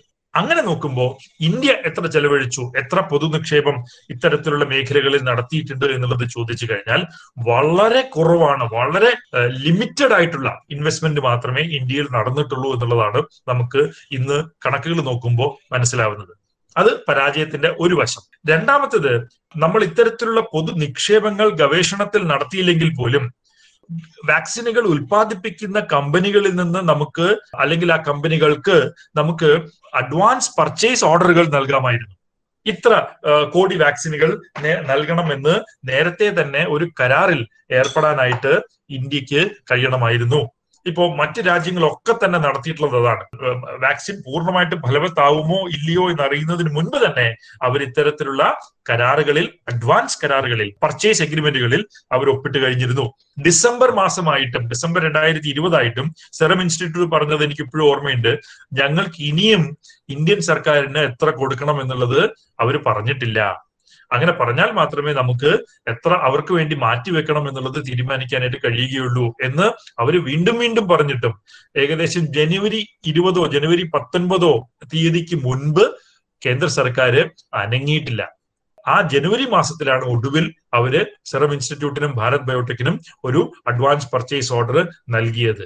അപ്പോഴേക്കും സെറം ഇൻസ്റ്റിറ്റ്യൂട്ടിന്റെയും പ്രത്യേകിച്ച് സെറം ഇൻസ്റ്റിറ്റ്യൂട്ടിൽ അവരാണല്ലോ തൊണ്ണൂറ് ശതമാനം ഉൽപ്പാദിപ്പിക്കുന്നത്. അവരുടെ ഓർഡർ അവരുടെ ഉൽപാദനത്തിന്റെ വലിയൊരു പങ്കും വിവിധ ഓർഡറുകളിലായിട്ട് ലോക്കിൻ ആയി പോയിരുന്നു. അവർക്ക് ഇന്ത്യയ്ക്ക് കൊടുക്കാനായിട്ട് വളരെ കുറച്ചേ ഉണ്ടായിരുന്നുള്ളൂ. അത് ഇന്ത്യൻ ഗവൺമെന്റിന്റെ കാര്യക്ഷമത ഇല്ലായ്മയാണ് കാണിക്കുന്നത്. അപ്പോൾ ഒന്ന് അറ്റ് റിസ്ക് ആയിട്ടുള്ള പൊതു നിക്ഷേപങ്ങൾ നടത്തിയോ ഇല്ലേ എന്നുള്ളത്. രണ്ട് ഇത് ഇത്തരത്തിലുള്ള ഡിമാൻഡ് ഉണ്ടാവുമെന്ന് കണക്കിലാക്കിക്കൊണ്ട് അഡ്വാൻസ് പർച്ചേസ് ഓർഡറുകൾ കൃത്യമായിട്ട് കൊടുത്തോ ഇല്ലയോ എന്നുള്ള ചോദ്യം. ഈ രണ്ട് ചോദ്യങ്ങൾ എടുത്തു നോക്കിക്കഴിഞ്ഞാലും ഇന്ത്യയുടെ ഇന്ത്യൻ സർക്കാരിന്റെ പ്രവർത്തനം എന്നുള്ളത് ഒട്ടും തന്നെ കാര്യക്ഷമമായിരുന്നില്ല എന്നുള്ളത് നമുക്ക് ഇന്ന് വ്യക്തമായിട്ട് മനസ്സിലാവുന്ന ഒരു വിഷയമാണ്. ഓക്കെ അപ്പൊ എന്തായാലും ഞാൻ അടുത്ത ചോദ്യത്തിലേക്ക് വരാം. അതായത് ഇപ്പൊ ഏപ്രിൽ പത്തൊമ്പതിന് അനൗൺസ് ചെയ്ത പോളിസി പ്രകാരം മെയ് ഒന്നാം തീയതി മുതൽ പതിനെട്ട് വയസ്സിന് മേലെയുള്ള എല്ലാവർക്കും വാക്സിൻ എടുക്കാവുന്നതാണ് എന്ന് പറഞ്ഞു. അപ്പൊ അതിന്റെ കൂട്ടത്തിൽ തന്നെ വന്ന ഒരു ഇതെന്താണെന്ന് വെച്ച് കഴിഞ്ഞിട്ടുണ്ടെങ്കിൽ സംസ്ഥാനങ്ങൾ നേരിട്ട് വാങ്ങുന്നു. പിന്നെ സ്വകാര്യ മേഖലയ്ക്ക് നേരിട്ട് വാങ്ങാം എന്നും എന്നെല്ലാമാണ് വളരെ റഫായിട്ട് പറഞ്ഞു കഴിഞ്ഞിട്ടുണ്ടെങ്കിൽ ആ പോളിസിയുടെ ഒരു ഇത്. അപ്പൊ അതിനെ കുറിച്ചൊന്ന് വിശദമായിട്ട് പറയാം. അത് എന്ത് രീതിയിലാണ് ഈ ലാൻഡ്സ്കേപ്പിനെ മാറ്റുന്നത്? നമ്മൾ ഇപ്പോൾ പറഞ്ഞ ഉൽപാദന ഉൽപാദനത്തിലുള്ള അപര്യാപ്തത നമ്മൾ പറഞ്ഞു. അതായത് നമുക്ക് വേണ്ടത്രയും ലഭിക്കാനുള്ള കാലതാമസം അല്ലെങ്കിൽ വേണ്ടത്ര ഉണ്ടോ അതിനുള്ള പ്ലാൻ ഉണ്ടോ എന്നുള്ള ഒരു പ്രശ്നം പറഞ്ഞു. ഈ ഒരു സാഹചര്യത്തിലാണ് നമ്മൾ പറയുന്നത് പതിനെട്ട് വയസ്സിന് മേലെയുള്ള എല്ലാവർക്കും വാക്സിൻ നൽകാമെന്നുള്ളത്. എന്ന് മാത്രമല്ല വിതരണത്തിലെ ഉണ്ടായിരുന്ന നിയന്ത്രണം അതായത് കേന്ദ്ര സർക്കാർ സംസ്ഥാനങ്ങൾക്ക് നൽകുകയും സംസ്ഥാനങ്ങളുടെ കോട്ട നിശ്ചയിച്ച് നൽകുകയും സംസ്ഥാനങ്ങളുടെ പങ്ക് സംസ്ഥാനങ്ങൾ അവരുടെ മാർഗങ്ങൾ വഴി വിതരണം ചെയ്യുന്ന ഒരു സംവിധാനം ഉണ്ടായിരുന്നു. ഇപ്പോ അതിൽ നിന്ന് മാറിയിട്ട് ഇപ്പൊ മൂന്ന് തരത്തിലാണ് അത് നിൽക്കുന്നത്. അപ്പോൾ അത് ഏത് രീതിയിലാണ് ഈ വിതരണത്തിന്റെയും ലഭ്യതയുടെയും ഒരു ലാൻഡ്സ്കേപ്പിനെ എങ്ങനെയാണ് മാറ്റുന്നത് എന്ന് പറയാമോ? ഇപ്പോ നമ്മൾ നേരത്തെയുള്ള കാര്യം എടുത്ത് നോക്കിക്കഴിഞ്ഞാൽ അതായത് ഈ പുതിയ പരിഷ്കാരങ്ങൾ വരുന്നതിന് മുൻപ് എന്തായിരുന്നു സ്ഥിതി എന്നുള്ളത് നോക്കിക്കഴിഞ്ഞാൽ നമുക്ക് മനസ്സിലാവുന്നത് എന്താ? കേന്ദ്ര സർക്കാർ സംസ്ഥാനങ്ങൾക്ക് സൗജന്യമായിട്ടായിരുന്നു വാക്സിനുകൾ സപ്ലൈ ചെയ്തുകൊണ്ടിരുന്നത്. അപ്പൊ കേന്ദ്ര സർക്കാർ സെറം ഇൻസ്റ്റിറ്റ്യൂട്ടിന്റെ കയ്യിൽ നിന്നും ഭാരത് ബയോടെക്കിന്റെ കയ്യിൽ നിന്നും കോവിഷീൽഡും കോവാക്സിനും വാങ്ങുന്നു. അതൊരു റെഗുലേറ്റഡ് പ്രൈസിലാണ് നിയന്ത്രിത വിലയിലാണ് വാങ്ങുന്നത്. അതായത് കോവിഷീൽഡ് വാങ്ങിയിരുന്നത് ഒരു ഡോസിന് നൂറ്റൻപത് രൂപ എന്ന നിരക്കിലും കോവാക്സിൻ എന്നുള്ളത് ഒരു ഡോസിന് ഇരുന്നൂറ്റി ആറ് രൂപ എന്ന നിരക്കിലുമാണ് കേന്ദ്ര സർക്കാർ വാങ്ങിയിരുന്നത്. ഈ വാങ്ങുന്ന വില കേന്ദ്ര സർക്കാർ ഈ കമ്പനികൾക്ക് കൊടുക്കുന്നു. എന്നിട്ട് ഒരു ഡെഡിക്കേറ്റഡ് ചാനലിൽ കൂടി വിവിധ സംസ്ഥാനങ്ങൾക്ക് ഒരു സാമൂഹ്യ ഫോർമുലയുടെ ഭാഗമായിട്ട് അവർ വിതരണം ചെയ്യുന്നു. ഇങ്ങനെയാണ് കേരളത്തിനടക്കം കിട്ടിക്കൊണ്ടിരുന്നത് സൗജന്യമായിട്ട് വാക്സിനുകൾ. ഇത് പക്ഷേ ഈ വിലകൾ ഈ കമ്പനികൾക്ക് ഒട്ടും തന്നെ സ്വീകാര്യമായിരുന്നില്ല എന്ന് അവരപ്പോൾ തന്നെ പല വേദികളിലും പറഞ്ഞിട്ടുണ്ട്. അവർ പറയുന്നത് എന്താ? ഈ നൂറ്റൻപത് രൂപ അല്ലെങ്കിൽ ഇരുന്നൂറ്റി ആറ് രൂപ ഡോസിന് എന്നുള്ളത് പറയുന്നത് വളരെ ചെറിയ വിലയാണ് ഇത് നമുക്ക് വർദ്ധിപ്പിക്കേണ്ടതുണ്ട് എന്നുള്ളത് അവർ സർക്കാരിന്മേൽ വലിയ സമ്മർദ്ദം ചെലുത്തുന്ന ഒരു വിഷയമായിട്ട് മാറുകയുണ്ടായി. ഈ അവസരത്തിൽ നമ്മൾ കാണേണ്ട ഒരു വിഷയം പലരും പറയുന്നത് കമ്പനികൾക്ക് സെറം ഇൻസ്റ്റിറ്റ്യൂട്ട് ആയാലും ഭാരത് ബയോടെക് ആയാലും അവർക്ക് നേരത്തെ ഉണ്ടായിരുന്ന നിയന്ത്രിത വിലയിൽ ലാഭം ഉണ്ടായിരുന്നില്ല അവർ നഷ്ടത്തിലായിരുന്നു എന്ന് ഒരു പ്രചാരണം പൊതുവെ നിലവിലുള്ളതായിട്ട് നമ്മൾ നമുക്ക് കാണാം. അത് ശരിയല്ല. കാരണം ഈ കോവിഷീൽഡിന്റെ കാര്യം തന്നെ എടുത്തു നോക്കിക്കഴിഞ്ഞാൽ നൂറ്റൻപത് രൂപ ഒരു ഡോസിന് എന്ന നിരക്കിൽ ഞങ്ങൾ ലാഭം ഉണ്ടാക്കുകയാണ് എന്ന് സെറം ഇൻസ്റ്റിറ്റ്യൂട്ടിന്റെ സിഇഒ ആയിട്ടുള്ള അദാർ പുനാവാല തന്നെ ഏപ്രിൽ ആറാം തീയതി എൻ ഡി ടി വിക്ക് നൽകിയ ഒരു അഭിമുഖത്തിൽ സമ്മതിക്കുകയുണ്ടായി. അദ്ദേഹം പറഞ്ഞു ഞങ്ങൾ ഇപ്പൊ ലാഭകരമായിട്ടാണോ പ്രവർത്തിക്കുന്നത്? തീർച്ചയായിട്ടും ലാഭകരമായിട്ട് തന്നെ. അബ്സല്യൂട്ട്ലി യെസ് എന്നാണ് അദ്ദേഹം പറഞ്ഞത്. പക്ഷേ ഞങ്ങൾ നോർമൽ പ്രോഫിറ്റ് ഇപ്പൊ ഉണ്ടാക്കുന്നുണ്ടെങ്കിലും സൂപ്പർ പ്രോഫിറ്റുകൾ ഉണ്ടാക്കാൻ ഞങ്ങൾക്ക് കഴിയുന്നില്ല എന്നാണ് അദ്ദേഹം സൂചിപ്പിച്ചത്. അപ്പോ അദ്ദേഹം പറഞ്ഞത് കുറച്ച് മാസത്തേക്ക് ഞങ്ങൾ നോർമൽ പ്രോഫിറ്റ് കൊണ്ട് സമാധാനിച്ചോളാം സമാധാനപ്പെട്ടോളാം. പക്ഷെ കുറച്ചു മാസം കഴിയുമ്പോൾ ഞങ്ങൾക്ക് സൂപ്പർ പ്രോഫിറ്റ് കിട്ടിയേ പറ്റൂ എന്ന് അദ്ദേഹം ആ അഭിമുഖത്തിൽ വളരെ തുറന്നു തന്നെ പറയുകയുണ്ടായി. എന്താണ് അദ്ദേഹം ഈ സൂപ്പർ പ്രോഫിറ്റ് എന്നതുകൊണ്ട് ഉദ്ദേശിച്ചത് എന്ന് നോക്കിക്കഴിഞ്ഞാൽ അദ്ദേഹം തന്നെ പറഞ്ഞു നോക്കൂ ഞങ്ങൾ ഇന്ത്യയിൽ വിൽക്കുന്നത് ഏകദേശം അന്താരാഷ്ട്ര നിലവാരങ്ങൾ നോക്കിക്കഴിഞ്ഞാൽ ഒരു ഡോസിന് മൂന്ന് ഡോളർ എന്ന വിലയ്ക്കാണ് ഞങ്ങൾ വിൽക്കുന്നത്. പക്ഷേ അന്താരാഷ്ട്ര തലത്തിൽ ഈ ഒരു ഡോസിന് ഇരുപത് ഡോളറാണ് വില എന്ന് അദ്ദേഹം പറഞ്ഞു. അപ്പൊ എന്താ ഈ അന്താരാഷ്ട്ര തലത്തിൽ ഇരുപത് ഡോളർ എന്ന് അദ്ദേഹം പറയാൻ കാരണം എന്നുള്ളത് പരിശോധിച്ച് നമ്മൾ പോയി കഴിഞ്ഞാൽ അദ്ദേഹം പറയുന്നത് ഈ ഫൈസറിന്റെ വാക്സിൻ ഒക്കെയാണ് അദ്ദേഹം വില താരതമ്യം ചെയ്യുന്നത്. ഫൈസറിന്റെ വാക്സിന് ഒരു ഡോസിന് ഇരുപത് രൂപയാണ് ഇരുപത് ഡോളർ ആണ് വില. ഏകദേശം ആയിരത്തി നാനൂറ്റി മുപ്പത്തി ഒന്ന് രൂപ ഒരു ഡോസിന് എന്നുള്ളതാണ് വില. മോഡേണയുടെ വാക്സിൻ എടുത്ത് നോക്കിക്കഴിഞ്ഞാൽ ഏകദേശം മുപ്പത്തിരണ്ട് ഡോളറാണ് ഒരു ഡോസിന് വില. അതായത് രണ്ടായിരത്തി മുന്നൂറ് രണ്ടായിരത്തി അഞ്ഞൂറ് രൂപ വരെ വരും ഈ ഡോസിന് വില.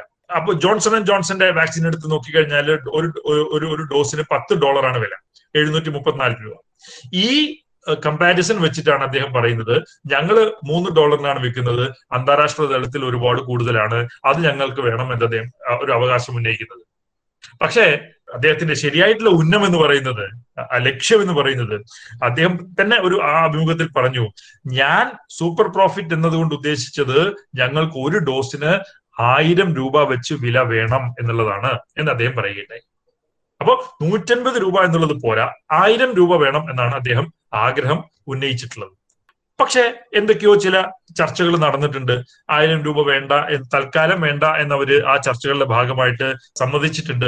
അതിന്റെ ഭാഗമായിട്ടാണ് ഏപ്രിൽ പത്തൊൻപതാം തീയതിയത്തെ കേന്ദ്ര സർക്കാരിന്റെ നയത്തിന്റെ ഭാഗമായിട്ട് അവർ കേന്ദ്ര കേന്ദ്ര സർക്കാരിന് നൂറ്റൻപത് രൂപ സംസ്ഥാന സർക്കാരിന് നാനൂറ് രൂപ പ്രൈവറ്റ് ആശുപത്രികൾക്ക് അറുന്നൂറ് രൂപ എന്ന നിരക്കിൽ അവർ വിലകൾ നിശ്ചയിച്ചത്.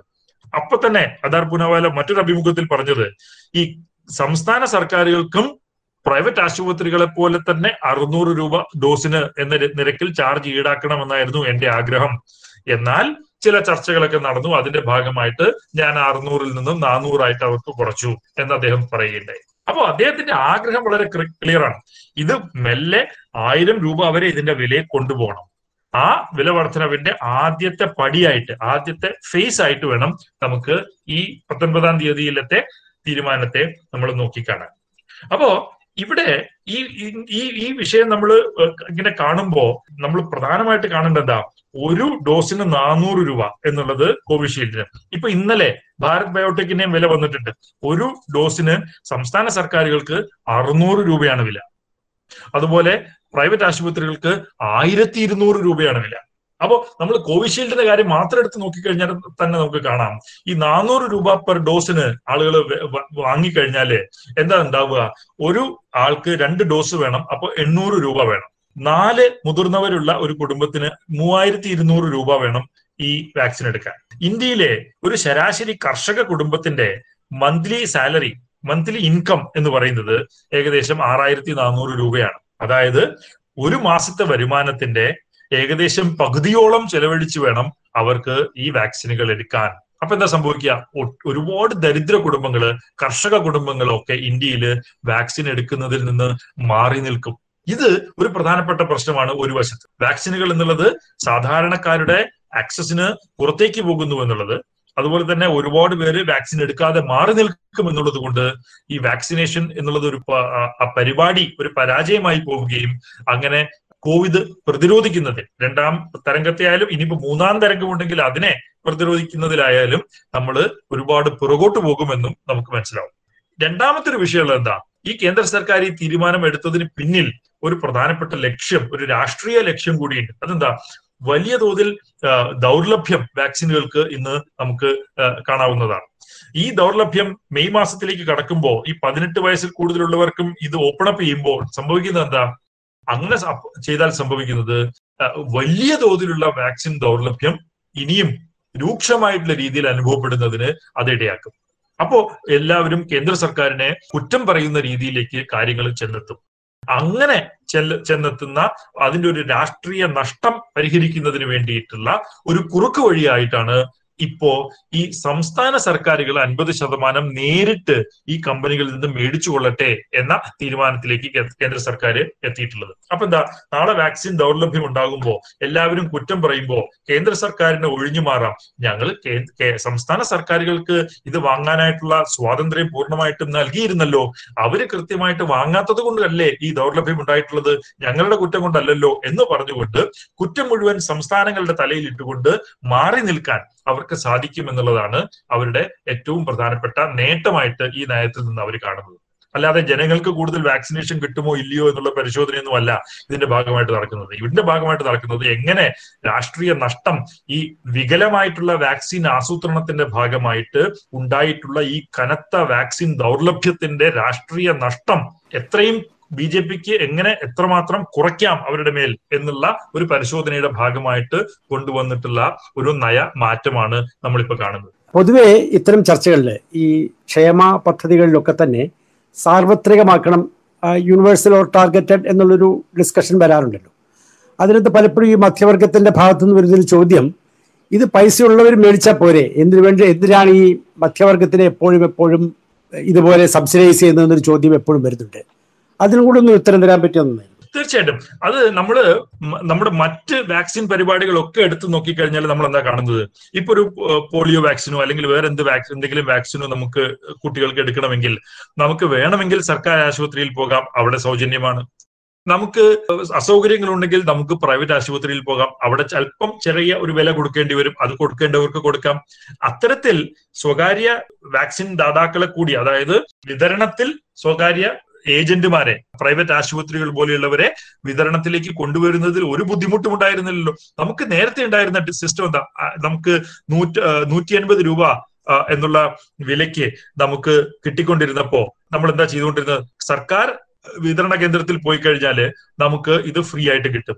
പക്ഷേ ഒരു സ്വകാര്യ ആശുപത്രിയിൽ പോയി എടുത്തു കഴിഞ്ഞാൽ അവർ ഈ നൂറ്റൻപത് രൂപ പ്ലസ് ഒരു നൂറ് രൂപ അഡ്മിനിസ്ട്രേറ്റീവ് ചാർജ് എടുത്തിട്ട് ഇരുന്നൂറ്റി എൺപത് രൂപയ്ക്കാണ് അവർ കോവിഷീൽഡിന്റെ കുത്തിവെപ്പ് നമുക്ക് നൽകിക്കൊണ്ടിരുന്നത്.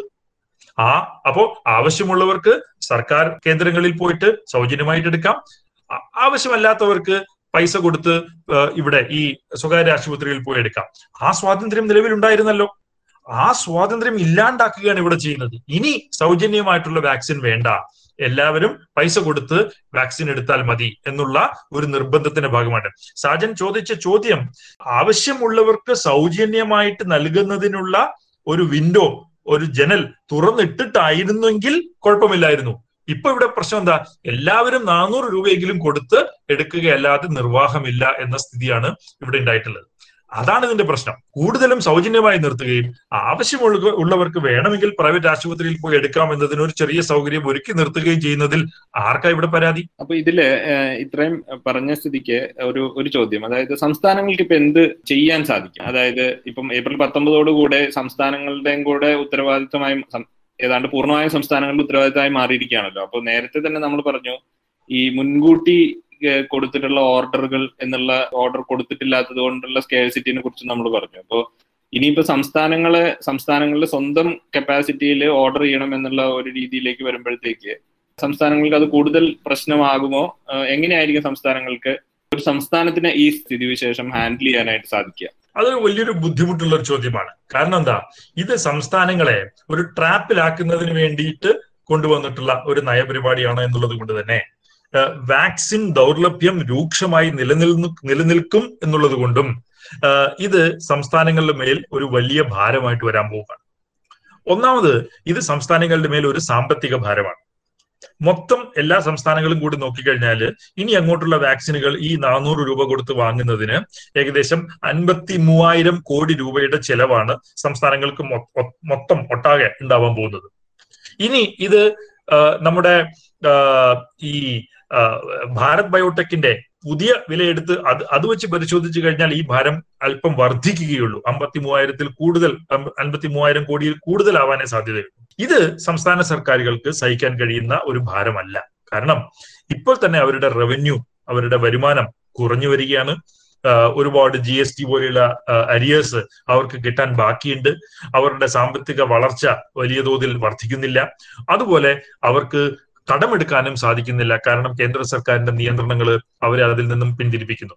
ഇങ്ങനെയുള്ള വിഷയങ്ങൾ നിലനിൽക്കുമ്പോൾ കേന്ദ്ര സർക്കാർ നേരിട്ട് ഈ വാക്സിൻ വാങ്ങി സംസ്ഥാനങ്ങൾക്ക് വിതരണം ചെയ്യുക എന്നുള്ളതാണ് ഏറ്റവും ആശാസ്യമായിട്ടുള്ള ഒരു പരിപാടി. ഇതിലൊരു ഗുണം എന്താ വെച്ച് കഴിഞ്ഞാൽ കേന്ദ്ര സർക്കാർ വാങ്ങുമ്പോൾ അവർക്ക് ബൾക്കായിട്ട് വാങ്ങുന്നത് കൊണ്ട് വലിയ രൂപത്തിലുള്ള ഒരു ബാർഗനിങ് പവർ സംസ്ഥാന കേന്ദ്ര സർക്കാരിന്റെ ഭാഗത്തുനിന്നുണ്ടാവും. അപ്പൊ വില വില കുറച്ച് വാങ്ങിക്കാനായിട്ട് അവർക്ക് വേണമെങ്കിൽ കഴിയാവുന്നതുമാണ്. ഇങ്ങനെ നോക്കുമ്പോൾ കേന്ദ്ര സർക്കാരിന് ഈ അൻപത്തി മൂവായിരം കോടി ചെലവഴിക്കേണ്ടി വന്നു കഴിഞ്ഞാൽ പോലും മൊത്തം ഇന്ത്യയുടെ ജി ഡി പിയുടെ സീറോ പോയിന്റ് ടു പെർസെന്റ് മാത്രമേ വരുന്നുള്ളൂ എന്നുള്ളത് നമുക്ക് കാണാം. അത് വളരെ ചെറിയൊരു ചെലവാണ് കേന്ദ്ര സർക്കാരിനെ സംബന്ധിച്ച് ഇത് വരുന്നത്. സംസ്ഥാന സർക്കാരിനെ സംബന്ധിച്ച് അങ്ങനെയല്ല. കേരളത്തിനെ സംബന്ധിച്ച് ഏകദേശം ആയിരത്തി അഞ്ഞൂറ് കോടി രൂപ നമുക്ക് സംസ്ഥാന ഖജനാവിൽ നിന്നും ചെലവഴിക്കേണ്ടതായിട്ട് വരും. മഹാരാഷ്ട്ര പോലെയുള്ള വലിയ സംസ്ഥാനങ്ങൾ എടുത്ത് നോക്കിക്കഴിഞ്ഞാൽ അവർക്ക് ഏകദേശം നാലായിരത്തി അഞ്ഞൂറ് കോടി രൂപ ഇതിനു വേണ്ടിയിട്ട് ചെലവഴിക്കേണ്ടതായിട്ട് വരും. അത് അവരുടെ കയ്യിലുള്ള പൈസയല്ല. കാരണം അവർ ഇപ്പൊ തന്നെ ഈ കോവിഡ് പ്രതിരോധത്തിന്റെ ഭാഗമായിട്ട് ആശുപത്രികൾ നിർമ്മിക്കുക ഡോക്ടർമാരെ നഴ്സുമാരെ നിയമിക്കുക വെന്റിലേറ്ററുകൾ ഉണ്ടാക്കുക ഓക്സിജൻ ഉൽപ്പാദിപ്പിക്കുക. ഇതിൽ ഇത് ഈ വിഷയങ്ങളിലൊക്കെ വലിയ ചെലവുകൾ അവർക്ക് ഇപ്പോൾ തന്നെ അവർ വഹിച്ചുകൊണ്ടിരിക്കുകയാണ്. മറിച്ച് കേന്ദ്ര സർക്കാരാണെങ്കിൽ നിർമ്മലാ സീതാരാമന്റെ ബജറ്റ് പ്രസംഗം തന്നെ നമ്മൾ നോക്കിക്കഴിഞ്ഞാൽ മുപ്പത്തി അയ്യായിരം കോടി രൂപ ഞങ്ങൾ വാക്സിൻ ഉൽപാദനത്തിന് വേണ്ടി മാറ്റി വെക്കുന്നു എന്ന് അവർ തന്നെ പരസ്യമായിട്ട് പ്രഖ്യാപിച്ചിട്ടുണ്ട്. ആ മുപ്പത്തി അയ്യായിരം രൂപയിൽ കുറച്ചുകൂടി ആഡ് ചെയ്തിട്ട് ഈ വാക്സിൻ മുഴുവൻ മേടിച്ച് സംസ്ഥാനങ്ങൾക്ക് കൊടുത്താൽ പോരെ? അതല്ലേ ഏറ്റവും അഭികാമ്യമായിട്ടുള്ളത്. അതെന്താ ചെയ്യാത്തത്? അതാണ് നമ്മൾ ചോദിക്കേണ്ട ചോദ്യം. അങ്ങനെ വരുമ്പോൾ ഞാൻ പറഞ്ഞു വന്നത് ഈ വാക്സിൻ ദൗർലഭ്യം എന്നുള്ളത് പരിഹരിക്കാൻ പോകുന്നില്ല എന്നുള്ളത് കൊണ്ട് തന്നെ വലിയ രൂപത്തിലുള്ള കൺഫ്യൂഷനും വലിയ രൂപത്തിലുള്ള കെയോസും ഈ വാക്സിൻ വിതരണ കേന്ദ്രങ്ങളിൽ ഉണ്ടാവും എന്നുള്ളത് സംശയം വേണ്ട. അങ്ങനെ വരുമ്പോ അതിന്റെ കുറ്റം സംസ്ഥാന സർക്കാരുകൾക്ക് മേൽ ചാർത്തി കൂളായിട്ട് മാറി നിൽക്കാം എന്ന ഒരു കാൽക്കുലേഷനാണ് കേന്ദ്ര സർക്കാരിന്റെ ഭാഗത്തുനിന്ന് ഇവിടെ ഉണ്ടായിട്ടുള്ളത്. നേരത്തെ പറഞ്ഞ ഒരു ചോദ്യത്തിന് ഉത്തരത്തിന്റെ അനുബന്ധിച്ച് ചോദിക്കുകയാണ്. ഇപ്പോ സംസ്ഥാനങ്ങൾ നേരിട്ട് വാങ്ങണം എന്നുള്ളത് ഒരു കയ്യൊഴിയൽ നയമായിട്ടാണ് കേന്ദ്രം നടത്തുന്നത് എന്നാണല്ലോ പറഞ്ഞു വന്നത്. അപ്പൊ പക്ഷെ നമ്മളിപ്പോ നേരത്തെ കേന്ദ്രം നേരിട്ട് നൽകുമ്പോൾ കേരള കേരളം പോലുള്ള സംസ്ഥാനങ്ങൾക്ക് ആവശ്യത്തിന് വാക്സിൻ കിട്ടുന്നില്ല. അതുകൊണ്ട് കേന്ദ്രം കേരളം പോലുള്ള സംസ്ഥാനങ്ങൾക്ക് നേരിട്ട് വാങ്ങാൻ ഒരു അവസരം ഉണ്ടാക്കണം എന്ന് പോലും നമ്മൾ പറഞ്ഞുകൊണ്ടിരുന്നില്ലേ? കാരണം കേന്ദ്ര ഗവൺമെന്റ് ഈക്വൽ ആയിട്ടല്ല സംസ്ഥാനങ്ങൾക്ക് വാക്സിൻ കൊടുക്കുന്നതെന്നുള്ളത് അപ്പൊ നേരിട്ട് വാങ്ങുന്നതിനെക്കാട്ടും പ്രശ്നമുള്ളത് ഈ പൈസ വർദ്ധിപ്പിച്ചു എന്നുള്ളതല്ലേ?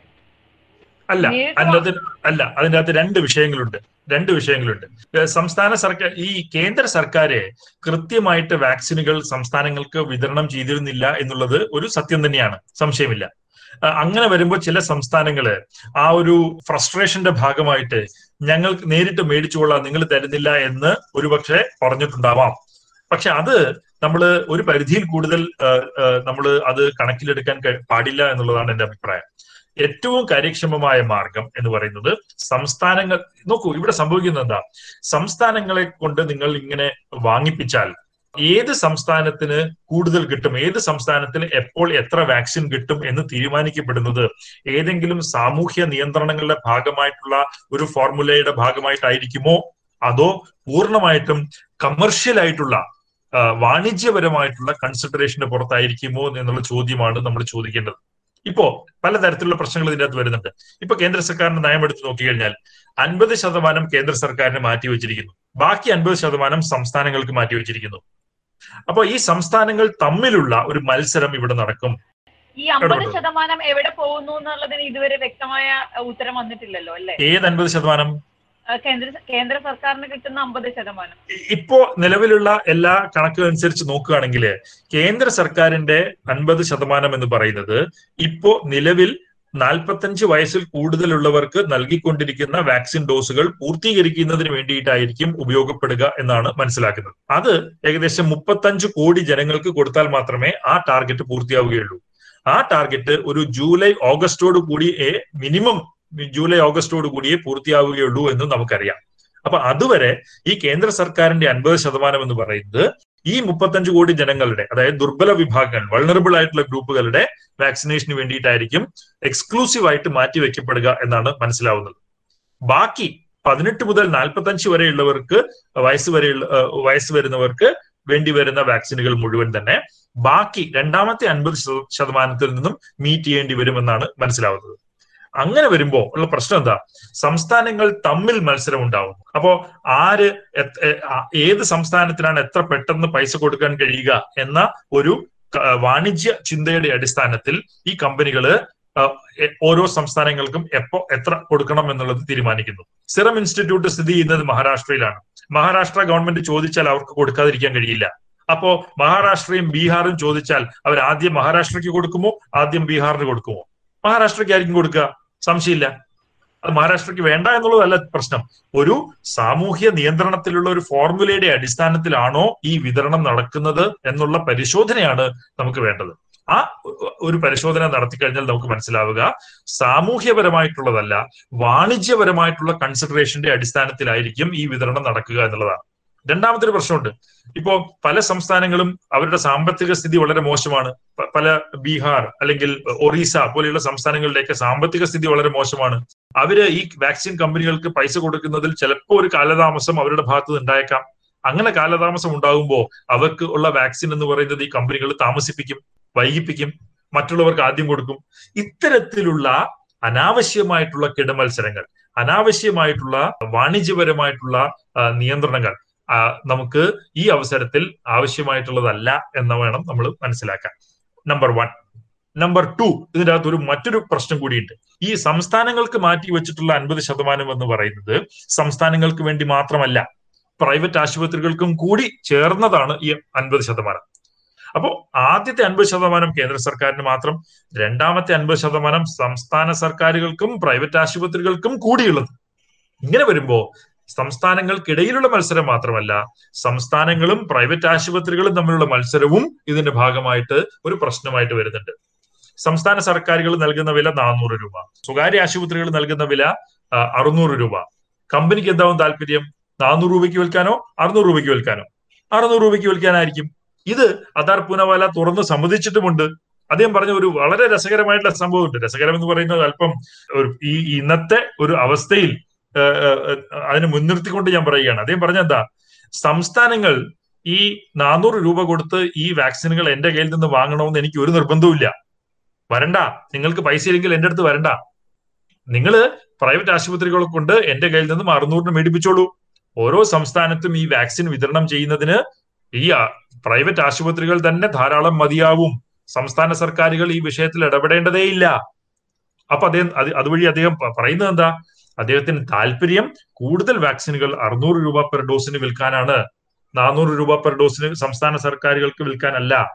അങ്ങനെ വരുമ്പോ കൂടുതൽ കൺസിഡറേഷൻ അദ്ദേഹം നൽകുന്നത് പ്രിഫറൻസ് അദ്ദേഹം നൽകുന്നത് ഇത്തരത്തിലുള്ള അറുന്നൂറ് രൂപയ്ക്ക് വാങ്ങുന്ന പ്രൈവറ്റ് ആശുപത്രികൾക്കാവുമെന്ന് നമുക്ക് മനസ്സിലാവും. ഇതാണോ നമുക്ക് ആവശ്യം? അപ്പൊ സംസ്ഥാന സർക്കാരുകളുടെ വാങ്ങൽ പ്രശ്നത്തിലാവില്ലേ? വാക്സിൻ സെന്ററുകളുടെ പ്രവർത്തനം അവതാളത്തിലാവില്ലേ? ഈ ഒരു മത്സരം കൂടി ഇതിന്റെ ഭാഗമായിട്ട് വരുന്നത് കൊണ്ട് സംഭവിക്കുന്നത് നമ്മുടെ വാക്സിൻ മാർക്കറ്റുകൾ ആകെ ഫ്രാഗ്മെന്റഡ് ആയി പോകുന്നു എന്നുള്ളതാണ്. ശിഥിലമായി പോകുന്നു എന്നുള്ളതാണ്. നമുക്ക് വേണ്ടത് ഏകീകൃതമായിട്ടുള്ള ഒരു മാർക്കറ്റാണ് അത് കേന്ദ്ര സർക്കാരിനെ മുന്നിൽ നിർത്തിക്കൊണ്ട് കേന്ദ്ര സർക്കാരുകൾ നേരിട്ട് വാക്സിൻ വാങ്ങി സംസ്ഥാന സർക്കാരുകൾക്ക് ഒരു സാമൂഹ്യ ഫോർമുലയുടെ അടിസ്ഥാനത്തിൽ വിതരണം ചെയ്യുക എന്നുള്ളത് തന്നെയാണ് ഏറ്റവും അഭികാമ്യം. അതിലൊരു സംശയവും നമുക്ക് ഉണ്ടാവേണ്ടതില്ല ഇതിനോടനുബന്ധിച്ച് ഒന്നും കൂടെ ചോദിക്കട്ടെ? ഇപ്പോ ഈ ഡിഫറൻഷ്യൽ പ്രൈസിങ്ങിനെ കുറിച്ചാണല്ലോ നമ്മൾ പറഞ്ഞു വരുന്നത്. അപ്പൊ ഇപ്പൊ ഒരു വാദം മുന്നോട്ട് വരുന്നുണ്ട്. അതായത് വാക്സിൻ ഉണ്ടാക്കുന്ന കമ്പനികൾ വാക്സിൻ ഉണ്ടാക്കാൻ വേണ്ടിയിട്ട് ഒരു റിസ്ക് അതായത് ഫിനാൻഷ്യൽ റിസ്ക് തന്നെ എടുക്കുന്നുണ്ടല്ലോ. നേരത്തെ സാർ പറഞ്ഞു ഇപ്പൊ ഇന്ത്യൻ ഗവൺമെന്റ് കാര്യമായിട്ട് ഫണ്ടിങ് ഒന്നും തന്നെ ഇതിന് ചെയ്തുന്നില്ല ആ അങ്ങനെ പബ്ലിക് ഫണ്ട് കിട്ടാതെ തന്നെ വാക്സിൻ ഇന്ത്യയിൽ വാക്സിൻ ഉണ്ടാക്കുന്ന കമ്പനികൾ ഒരു റിസ്ക് എടുക്കുന്നുണ്ട്. അപ്പൊ അവർക്ക് ആ റിസ്ക് എടുക്കുന്നതിനുള്ള പ്രോഫിറ്റ് സൂപ്പർ പ്രോഫിറ്റ് ഒക്കെ എടുക്കാൻ അവർക്ക് അത് ആവശ്യപ്പെടാൻ കഴിയില്ലേ എന്നുള്ള ഒരു വാദം ഇപ്പോ മുന്നോട്ട് വരുന്നുണ്ട്. ഇതിനെ കുറിച്ച് എന്താണ് പറയുന്നത്? ഇത്തരത്തിലുള്ള അഭിപ്രായങ്ങൾ എന്റെ ശ്രദ്ധയിൽപ്പെട്ടിരുന്നു. അതായത് സെറം ഇൻസ്റ്റിറ്റ്യൂട്ടിനെ പോലെയുള്ള ഇൻസ്റ്റിറ്റ്യൂട്ടുകൾ ഇല്ലായിരുന്നെങ്കിൽ നമ്മൾ വലിയ ബുദ്ധിമുട്ടിലാകുമായിരുന്നില്ലേ? അതുകൊണ്ട് അവരെ അനാവശ്യമായിട്ട് ഇത്തരത്തിലുള്ള റിസ്ക് എടുക്കുന്ന കമ്പനികൾ എന്ന രീതിയിൽ ബഹുമാനിക്കുകയല്ലേ വേണ്ടത്? അല്ലാതെ അനാവശ്യമായിട്ട് കുറ്റം പറയുകയല്ലല്ലോ എന്ന തരത്തിലുള്ള അഭിപ്രായങ്ങൾ ഞാനും കണ്ടിരുന്നു. എനിക്ക് അതിനോട് ഒരു മറുപടിയായിട്ട് പറയാനുള്ളത് ഇതാണ്. നമ്മൾ ആഗോളതലത്തിൽ തന്നെ ഈ വാക്സിൻ ഉൽപാദനത്തെ കാര്യമായിട്ട് പഠിക്കാൻ ശ്രമിച്ചു കഴിഞ്ഞാൽ നമുക്ക് മനസ്സിലാവുന്ന ഒരു വിഷയം എന്താണെന്ന് വെച്ച് ഈ വാക്സിൻ ഉൽപാദനത്തിൽ വാക്സിൻ ഗവേഷണത്തിലും ഉൽപാദനത്തിനും ഒട്ടേറെ റിസ്കുകൾ നിലനിൽക്കുന്നുണ്ട് എന്നുള്ളത് ഒരു സത്യാവസ്ഥയാണ്. അതുകൊണ്ട് പല കമ്പനികളും ഈ മേഖലയിലേക്ക് വരാൻ മടിക്കുന്നവരാണ്. അപ്പൊ ഇത് ഇത്തരം വലിയ നിക്ഷേപങ്ങൾ നടത്തി അത് നഷ്ടപ്പെട്ടു പോയാലോ എന്നുള്ള ഒരു സംശയങ്ങളൊക്കെ അവർക്ക് ഉണ്ടാവാറുണ്ട് അതുകൊണ്ടാണ് ഈ പാൻഡമിക് തുടങ്ങിയപ്പോൾ മഹാമാരിയുടെ ആരംഭത്തിൽ അമേരിക്കയിലെ പ്രമുഖ ഡോക്ടറായിട്ടുള്ള ആന്റണി ഫൗച്ചി അദ്ദേഹം പറഞ്ഞത് ഈ വാക്സിൻ നിർമ്മാണത്തിന് വേണ്ടിയിട്ടുള്ള ഗവേഷണത്തിന് വളരെ കുറച്ചു പേർ മാത്രമേ മുൻപോട്ട് വരുന്നുള്ളൂ. അതൊരു സങ്കടകരമായിട്ടുള്ള സ്ഥിതിയാണ് എന്ന് അദ്ദേഹം തന്നെ പറയുകയുണ്ടായി. അപ്പോ ഇത്തരത്തിലുള്ള ഒരു അവസ്ഥ നിലനിൽക്കുന്നത് കൊണ്ട് ലോകം മുഴുവൻ നമ്മൾ കാണുന്നത് എന്താ? ഈ വാക്സിനുകളുടെ നിർമ്മാണത്തിൽ അത് ഈ വാക്സിന് മാത്രമല്ല ഇതിന് മുൻപുള്ള വാക്സിൻ എടുത്താലും വാക്സിനുകളുടെ നിർമ്മാണത്തിലൊക്കെ പൊതുമേഖലയും സർക്കാരുകളുമാണ് കാര്യമായിട്ടുള്ള നിക്ഷേപം നടത്തിക്കൊണ്ട് ആദ്യമായി മുൻപോട്ട് വരുന്നത്. കാരണം അവർക്കേ ഈ റിസ്ക് അബ്സോർബ് ചെയ്യാനായിട്ടുള്ള കപ്പാസിറ്റി ശേഷി ഉള്ളൂ. അതുകൊണ്ടാണ് ഈ കോവിഡ് വാക്സിന്റെ നിർമ്മാണം എടുത്ത് നോക്കിക്കഴിഞ്ഞാലും ഏറ്റവും ആദ്യം തന്നെ നമ്മൾ കാണുന്നത് എന്താ? പ്രധാനപ്പെട്ട വാക്സിനുകളുടെ നിർമ്മാണത്തിലേക്കൊക്കെ കാര്യമായിട്ടുള്ള പൊതു നിക്ഷേപം ഒഴുകിയിരുന്നു എന്നുള്ളത് നമുക്ക് കാണാം. ഇപ്പോ ഓക്സ്ഫോർഡ് ആസ്ട്രസെനക്ക വാക്സിൻ. ഓക്സ്ഫോർഡ് യൂണിവേഴ്സിറ്റിയുടെ ജെന്നർ ഇൻസ്റ്റിറ്റ്യൂട്ട് ആണ് അത് ആദ്യം വികസിപ്പിച്ചെടുക്കുന്നത്. ഇപ്പൊ നമ്മൾ ഓക്സ്ഫോർഡ് ആസ്ട്രസെനക്ക വാക്സിന്റെ കാര്യം എടുത്ത് നോക്കിക്കഴിഞ്ഞാൽ അതിൽ ആദ്യമായിട്ട് നിക്ഷേപം നടത്തുന്നത് ഓക്സ്ഫോർഡ് യൂണിവേഴ്സിറ്റിയാണ്.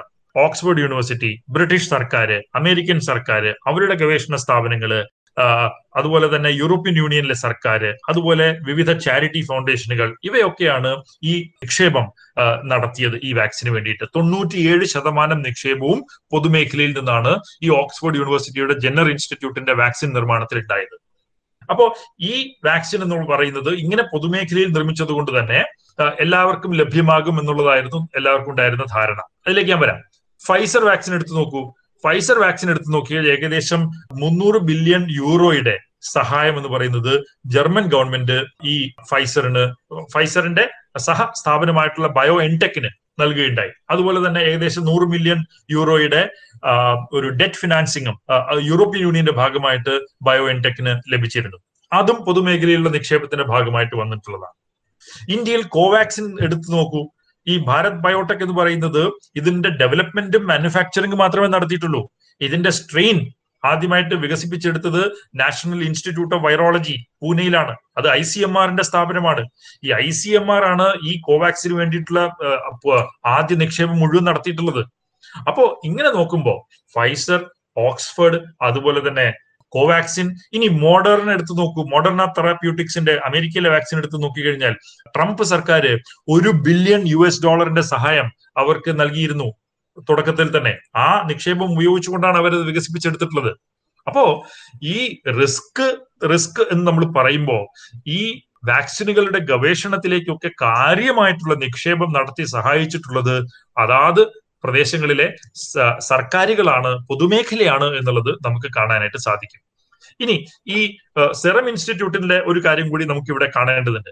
സെറം ഇൻസ്റ്റി ഇപ്പോ ഇത്രയും കപ്പാസിറ്റി സെറം ഇൻസ്റ്റിറ്റ്യൂട്ടിന് ഉണ്ടായിട്ടുണ്ടല്ലോ ഈ കോവിഡ് വാക്സിനുകൾ നിർമ്മിക്കുന്നതിന്. അതിന് പ്രധാനപ്പെട്ട കാരണം എന്ന് പറയുന്നത് അവർ നേരത്തെ ഉൽപ്പാദിപ്പിച്ചുകൊണ്ടിരുന്ന ഇൻഫ്ലുവൻസ വാക്സിൻ ഉണ്ട്. ആ ഇൻഫ്ലുവൻസ വാക്സിന്റെ കപ്പാസിറ്റി ഉൽപാദന ശേഷി എന്ന് പറയുന്നത് ഈ കോവിഡ് നയന്റീന്റെ ഷോട്ടുകളിലേക്ക് മാറ്റാൻ അവർക്ക് പെട്ടെന്ന് കഴിഞ്ഞു എന്നുള്ളതാണ്.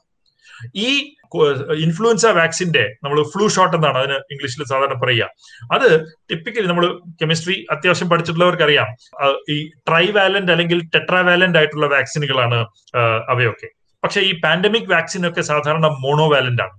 അപ്പൊ അങ്ങനെ വരുമ്പോ ഈ ഉൽപാദന ശേഷിയെ പഴയ ഇൻഫ്ലുവൻസ വാക്സിന്റെ ഉൽപാദന ശേഷിയെ ഇപ്പോഴത്തെ കോവിഡ് വാക്സിനുകളുടെ ഉൽപാദന ശേഷിയായിട്ട് അവർക്ക് മാറ്റാനായിട്ട് കഴിയുമ്പോൾ പെട്ടെന്ന് ഒരു ട്രൈവാലന്റ് അല്ലെങ്കിൽ ടെട്രാവാലന്റ് വാക്സിൻ ഒരു മോണോവാലന്റ് വാക്സിൻ ഉൽപ്പാദിപ്പിക്കുമ്പോൾ പെട്ടെന്ന് തന്നെ അവർക്ക് ഒരു മൂന്ന് നാല് തവണ ഉൽപാദന ശേഷി വർദ്ധിപ്പിക്കാനായിട്ട് അവർക്ക് കഴിയും. അത് ഏറ്റവും പ്രധാനപ്പെട്ട ഒരു ഒരു അഡ്വാന്റേജ് ആയിരുന്നു ഇനി ഈ ഇൻഫ്ലുവൻസ വാക്സിനുകൾ ഇത്രമാത്രം നിർമ്മിച്ചു വെക്കാൻ ഈ സെറം ഇൻസ്റ്റിറ്റ്യൂട്ടിന് എങ്ങനെയാ കഴിവുണ്ടായത്? അത് പരിശോധിക്കുന്നതിന് നമ്മൾ അല്പം പുറകോട്ട് പോകണം. രണ്ടായിരത്തി അഞ്ചിൽ World Health Organization W H O മനസ്സിലാക്കിയ ഒരു വിഷയം എന്താണെന്ന് വെച്ച് കഴിഞ്ഞാൽ ഇങ്ങനെയുള്ള ഒരു മഹാമാരി അടുത്ത കാലത്ത് നമ്മുടെ ലോകത്ത് ഉണ്ടായി കഴിഞ്ഞാൽ അതിനു വേണ്ടിയിട്ടുള്ള വാക്സിനുകൾ ഉണ്ടാക്കുന്നതിന് നമുക്ക് കപ്പാസിറ്റി ശേഷി ഉണ്ടോ എന്നൊരു പരിശോധന അവർ നടത്തിയിരുന്നു. ഇല്ല എന്ന് അവർക്ക് മനസ്സിലായി. അതിന്റെ ഭാഗമായിട്ട് അവർ രണ്ടായിരത്തി ആറ് മുതൽ രണ്ടായിരത്തി പതിനാറ് വരെ നീണ്ടുനിന്ന ഒരു global action plan for influenza viruses എന്ന ഒരു പരിപാടി അവർ സംഘടിപ്പിച്ചു. ഈ പരിപാടിയുടെ ഭാഗമായിട്ട് അവരെന്താ ചെയ്തത്? ആഗോളതലത്തിൽ തന്നെ ഇൻഫ്ലുവൻസ വാക്സിനുകളുടെ ഉൽപാദന ശേഷി വർദ്ധിപ്പിക്കാനായിട്ടുള്ള മുതൽ മുടക്ക് നടത്തുക എന്നുള്ളതാണ് അവർ തീരുമാനിച്ചത്. അതിന്റെ ഭാഗമായിട്ട് ഇന്ത്യയിൽ അവർ ചൂസ് ചെയ്ത അവർ തെരഞ്ഞെടുത്ത സ്ഥാപനം സെറം ഇൻസ്റ്റിറ്റ്യൂട്ട് ഓഫ് ഇന്ത്യ ആയിരുന്നു. എന്താ അവർക്ക് കിട്ടിയത്?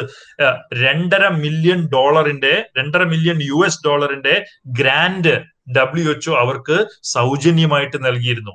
ആ ഗ്രാൻഡ് ഉപയോഗിച്ചുകൊണ്ടാണ് സെറം ഇൻസ്റ്റിറ്റ്യൂട്ട് അവരുടെ ഉൽപാദന ശേഷി ഇൻഫ്ലുവൻസ വാക്സിനുകളുടെ ഉൽപാദന ശേഷി ഇന്നുള്ള തലത്തിലേക്ക് വർദ്ധിപ്പിക്കാനായിട്ട് അവർക്ക് കഴിഞ്ഞത്. രണ്ടായിരത്തി കൂടി തന്നെ സെറം ഇൻസ്റ്റിറ്റ്യൂട്ട് വലിയ തോതിൽ ഇൻഫ്ലുവൻസ വാക്സിൻ ഉൽപ്പാദിപ്പിക്കുന്ന ഒരു സ്ഥാപനമായിട്ട് മാറിക്കഴിഞ്ഞിരുന്നു. ഈ ഡബ്ല്യു എച്ച്ഒ നൽകിയ ഗ്രാൻഡ് ഉപയോഗിച്ചുകൊണ്ട്. ആ കപ്പാസിറ്റിയെ അല്പം റീപർപ്പസ് ചെയ്തുകൊണ്ടാണ് ഇപ്പോ ഇവർ ഈ കോവിഡ് വാക്സിനുകൾ ഉൽപ്പാദിപ്പിക്കുന്നത്. അപ്പോ ലോകാരോഗ്യ സംഘടന നൽകിയ ഗ്രാന്റ് ഉപയോഗിച്ചുകൊണ്ട് അതുപോലെ തന്നെ ബ്രിട്ടീഷ് സർക്കാരിന്റെ നേതൃത്വത്തിൽ നടന്ന തൊണ്ണൂറ്റിയേഴ് ശതമാനം പബ്ലിക് ഫണ്ടിംഗ് ഉള്ള ഓസ്ട്രോ ഓക്സ്ഫോർഡ് എസ്ട്രാസെനക്ക വാക്സിൻ ഉപയോഗി അതിന്റെ ഇന്ത്യയിലെ ലൈസൻസിങ് കിട്ടിയ ഒരു സ്ഥാപനം എന്ന നിലയ്ക്കാണ് സെറം ഇൻസ്റ്റിറ്റ്യൂട്ടിന് ഇന്ന് ഉള്ള ഒരു കുത്തക സ്വഭാവം നിലവന്നിട്ടുള്ളത്. അപ്പൊ അത് വെറുതെ വന്നിട്ടുള്ളതല്ല. അവർ അല്പം റിസ്ക് ഒക്കെ അവർ എടുത്തിട്ടുണ്ട്. സംശയമില്ല. പക്ഷേ ആ റിസ്ക് അവരുമായിട്ട് ഷെയർ ചെയ്യുന്നതിൽ പൊതുമേഖല വഹിച്ചിട്ടുള്ള പങ്ക് സർക്കാരുകൾ നൽകിയിട്ടുള്ള ഗ്രാന്റുകൾ സഹായങ്ങൾ ക്രെഡിറ്റ് ലൈൻസ് ഇതൊന്നും മറന്നുകൊണ്ടാവരുത്. നമ്മൾ സെറം ഇൻസ്റ്റിറ്റ്യൂട്ടിന്റെ റിസ്ക് എടുക്കുന്ന ശേഷിയെ അനാവശ്യമായിട്ട് പുകഴ്ത്താൻ ശ്രമിക്കുന്നത്. അവർ ഒരു ലാഭം ഉണ്ടാക്കാൻ ശ്രമിക്കുന്ന ഒരു കമേഴ്ഷ്യൽ സ്ഥാപനമാണ്. സംശയം വേണ്ട. അവരെ സാമൂഹ്യ നിയന്ത്രണത്തിൽ ഉള്ളിൽ നിർത്തുക എന്നുള്ളത് തന്നെയാണ് തിരഞ്ഞെടുക്കപ്പെട്ട ജനാധിപത്യ സർക്കാരുകൾ ചെയ്യേണ്ടത്. അങ്ങനെ ഒരു സർക്കാരുകൾ ചെയ്യണമെന്ന് പുരോഗമന പക്ഷത്തുള്ളവർ ആവശ്യപ്പെടുമ്പോ ഓ അവർ റിസ്ക് എടുക്കുന്ന എടുക്കുന്ന ആൾക്കാരാണ്. അവർ അത്ര ബുദ്ധിമുട്ടാ ബുദ്ധിമുട്ടിലാക്കരുത് എന്നുള്ള വാദങ്ങൾക്ക് യാതൊരു അടിസ്ഥാനവും ഉണ്ടാവേണ്ട കാര്യമില്ല എന്ന് തന്നെയാണ് എന്റെ പക്ഷം. ഓക്കെ നമ്മൾ ഇപ്പോ ഈ വിഷയത്തിന്റെ ഏതാണ്ട് പല പറ്റി നമ്മൾ കവർ ചെയ്തു. വളരെ ശക്തമായിട്ട് ഉയർന്നു വന്നിരിക്കുന്ന ഒരു വാദം എന്താണെന്ന് വെച്ച് കഴിഞ്ഞിട്ടുണ്ടെങ്കിൽ വാക്സിൻ സൗജന്യമായി തന്നെ നൽകാനായിട്ട് സർക്കാരുകൾ മുന്നോട്ട് വരണം എന്നതാണ്. ആ വാദത്തിന് ഒരുപാട് മെറിറ്റ് ഉണ്ട് എന്നുള്ളത് തന്നെയാണ് നമ്മുടെ ചർച്ചയിൽ ഇപ്പോ ഏഹ്, വന്നത്. അതായത് ഇപ്പോ മൊഡേണയുടെ കാര്യത്തിലായാലും ഫൈസറിന്റെ കാര്യത്തിലായാലും വിവിധ സർക്കാരുകൾ അവർക്ക് നൽകിയിട്ടുള്ള സപ്പോർട്ട് ഈവൻ സെറം ഇൻസ്റ്റിറ്റ്യൂട്ടിന്റെ കാര്യത്തിൽ പോലും എങ്ങനെയാണ് പബ്ലിക് ഫണ്ടഡ് റിസോഴ്സസ് ഈ ഗവേഷണത്തിനും ഉൽപാദനത്തിനും ഒക്കെ മുതൽക്കൂട്ടായിട്ടുള്ളത് നമ്മൾ കണ്ടു. അപ്പൊ അതുകൊണ്ട് തന്നെ ഈ വാക്സിനേഷൻ എന്ന് പറയുന്നതിനെ ഒരു കമ്മോഡിറ്റി ആയിട്ട് കാണാതെ പൊതുജനങ്ങളുടെ പൊതുജനങ്ങൾക്ക് നൽകേണ്ട അല്ലെങ്കിൽ സൗജന്യമായി നൽകേണ്ട ഒന്നാണ് എന്ന രീതിയിലുള്ള ഒരു ഒരു ഇത് മുന്നോട്ട് വരുന്നുണ്ട്. അപ്പോ അതിനെക്കുറിച്ച് എന്താണ് പറയേണ്ടത്? അപ്പൊ അതിന് അതിന് ഉതകുന്ന ഒരു നയത്തിലേക്ക് കേന്ദ്ര സർക്കാർ ഇനി പോകുമോ എന്നുള്ളത് നമുക്കറിയാൻ സാധിക്കില്ല. പക്ഷെ എങ്കിലും ഈ സൗജന്യം ഐ യൂണിവേഴ്സലി യൂണിവേഴ്സൽ ഇമ്മ്യൂണൈസേഷൻ പ്രോഗ്രാംസ് അത് സൗജന്യമായി തന്നെ സാർവത്രികമായി നൽകണം എന്ന വാദത്തിനെ കുറിച്ച് കുറച്ചുകൂടി ഒന്ന് പറയാമോ? അതായത് ഞാൻ ഈ വാക്സിനുകൾ സൗജന്യമായും സാർവത്രികമായും നൽകണം എന്ന് വാദിക്കാനായിട്ട് ചില കാരണങ്ങളുണ്ട്. ചിലത് ഞാൻ പറഞ്ഞു കഴിഞ്ഞു. പക്ഷെ ചുരുക്കത്തിൽ ഞാൻ ഒരിക്കൽ കൂടി അത് ഒന്ന് സൂചിപ്പിക്കാം. ഒന്ന് വാക്സിനുകൾ എന്ന് പറയുന്നത് ആഗോള പൊതുചരക്കുകളാണ് എന്നുള്ളത് നമ്മൾ കാണേണ്ടത്. They are global public goods എന്നുള്ളതാണ്. അതായത് ഇതിന്റെ അർത്ഥം എന്താ വെച്ച് കഴിഞ്ഞാൽ വാക്സിനുകൾ സാർവത്രികമായി എല്ലാവർക്കും എല്ലായിടത്തും ലഭ്യമായിരിക്കണം. ജനങ്ങൾക്ക് താങ്ങാവുന്ന വിലയിലായിരിക്കണം സുരക്ഷിതമായിരിക്കണം ഫലപ്രദമായിരിക്കണം എളുപ്പത്തിൽ ലളിതമായി നൽകാവുന്നതായിരിക്കണം. ഇതൊക്കെയാണ് നമ്മൾ ആഗോള പൊതുചരക്കുകളുടെ സ്വഭാവം എന്ന രീതിയിൽ മനസ്സിലാക്കുന്നത്. അപ്പൊ ഈ വിവരിച്ച രീതിയിൽ വാക്സിനുകൾ ലഭ്യമാക്കണമെങ്കിൽ സാർവത്രികം താങ്ങാവുന്നത് സുരക്ഷിതം ഫലപ്രദം എളുപ്പം ഒക്കെ അങ്ങനെ നോക്കുമ്പോൾ വാക്സിനുകൾ സൗജന്യമായി ലഭ്യമാക്കുക എന്നുള്ളത് തന്നെയാണ് ഏറ്റവും കാര്യക്ഷമവും തുല്യവും ആയിട്ടുള്ള രീതി. അതുകൊണ്ടാണ് സ്വതന്ത്ര വാക്സിനേഷൻ എന്നത് ആഗോള തലത്തിൽ തന്നെ ഒരു പ്രബുദ്ധമായിട്ടുള്ള ക്ഷേമരാഷ്ട്രത്തിന്റെ ഉത്തരവാദിത്വമായിട്ട് അംഗീകരിക്കപ്പെടുന്നത്. America Britain Germany France China എന്നിവയുൾപ്പെടെയുള്ള നിരവധി രാജ്യങ്ങൾ തങ്ങളുടെ ജനസംഖ്യയ്ക്ക് സൗജന്യമായിട്ട് വാക്സിൻ നൽകാൻ തീരുമാനിച്ചതിന്റെ കാരണം ഇത് തന്നെയാണ്.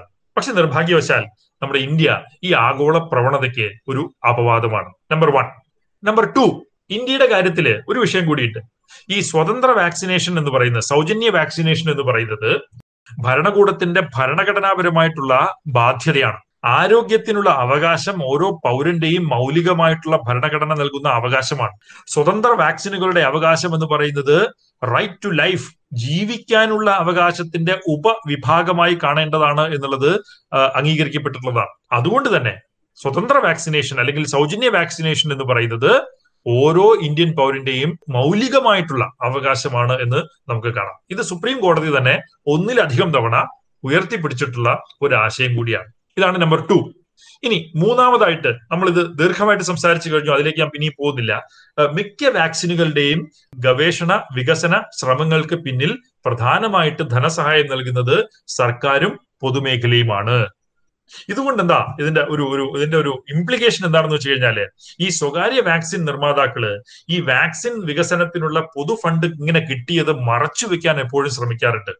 സ്വകാര്യ പ്രോത്സാഹനങ്ങളാണ് ഇൻസെന്റീവുകളാണ് പുതിയ വാക്സിനുകൾ വികസിപ്പിക്കുന്നതിലേക്ക് നയിക്കുന്നത് എന്ന് ഇവർ വാദിക്കുന്നു.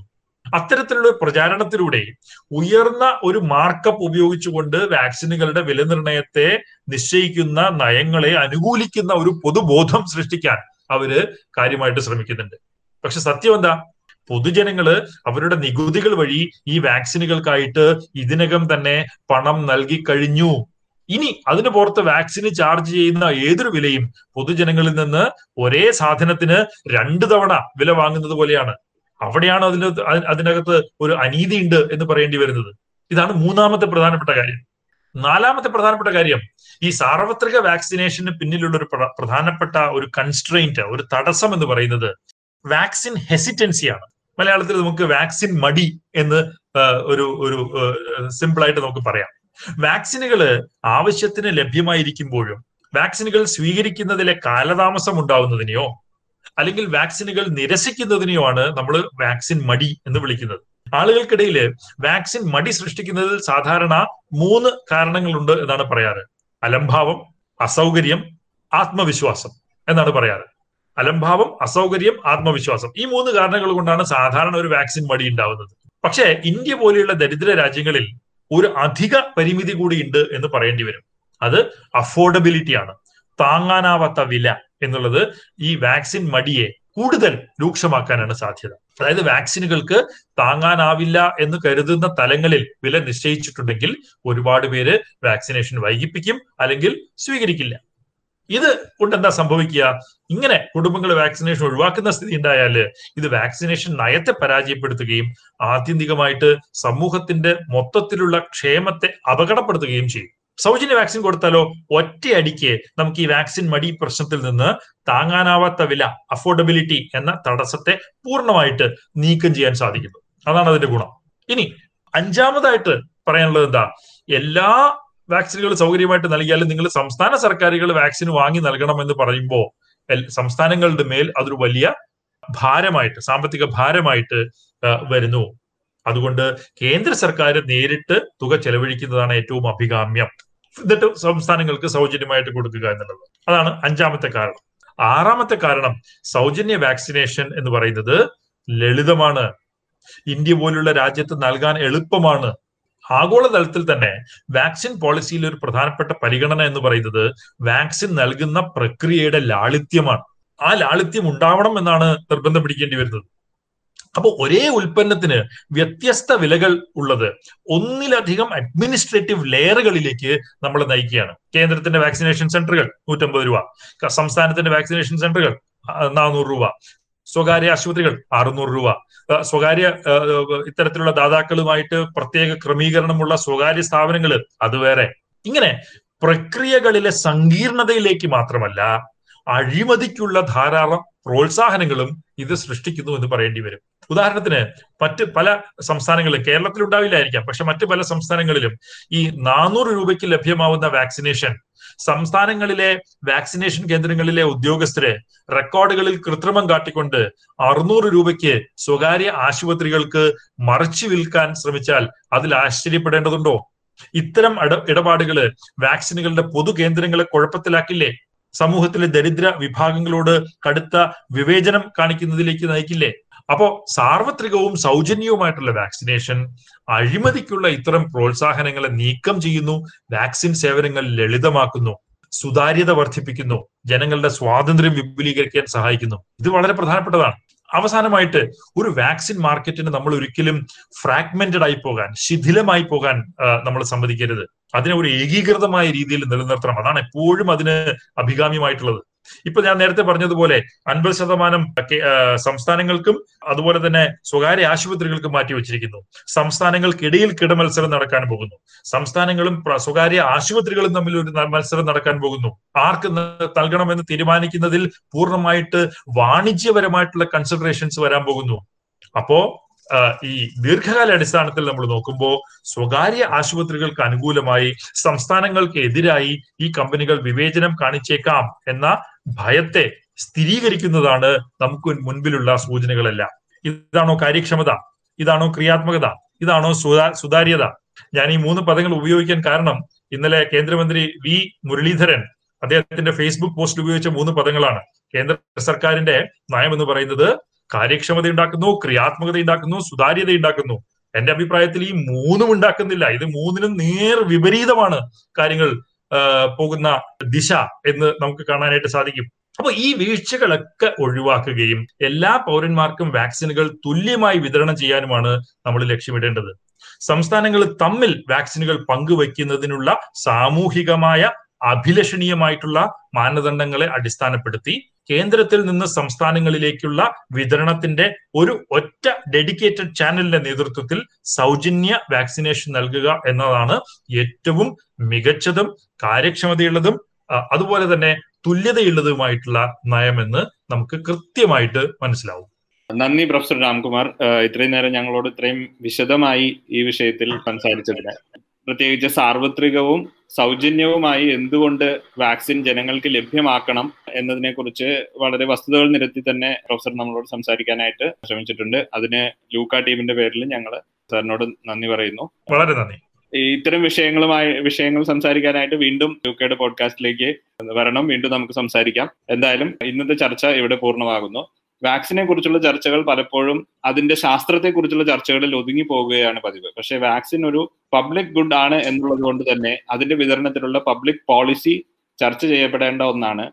ആ വിഷയത്തിൽ കൂടി നമ്മൾ കൂടുതൽ ശ്രദ്ധിക്കേണ്ട ഒന്നാണ് എന്ന് ഓർമ്മപ്പെടുത്തുന്ന ഒരു സംസാരം കൂടിയായി പ്രൊഫസർ രാംകുമാറുമായിട്ടുള്ള സംഭാഷണം. എന്തായാലും കേട്ടിരുന്ന എല്ലാവർക്കും നന്ദി. റേഡിയോ ലൂക്കയുടെ അടുത്ത എപ്പിസോഡിനായി കാത്തിരിക്കുക. ലൂക്ക ശാസ്ത്രത്തിന്റെ ജനപക്ഷ വായന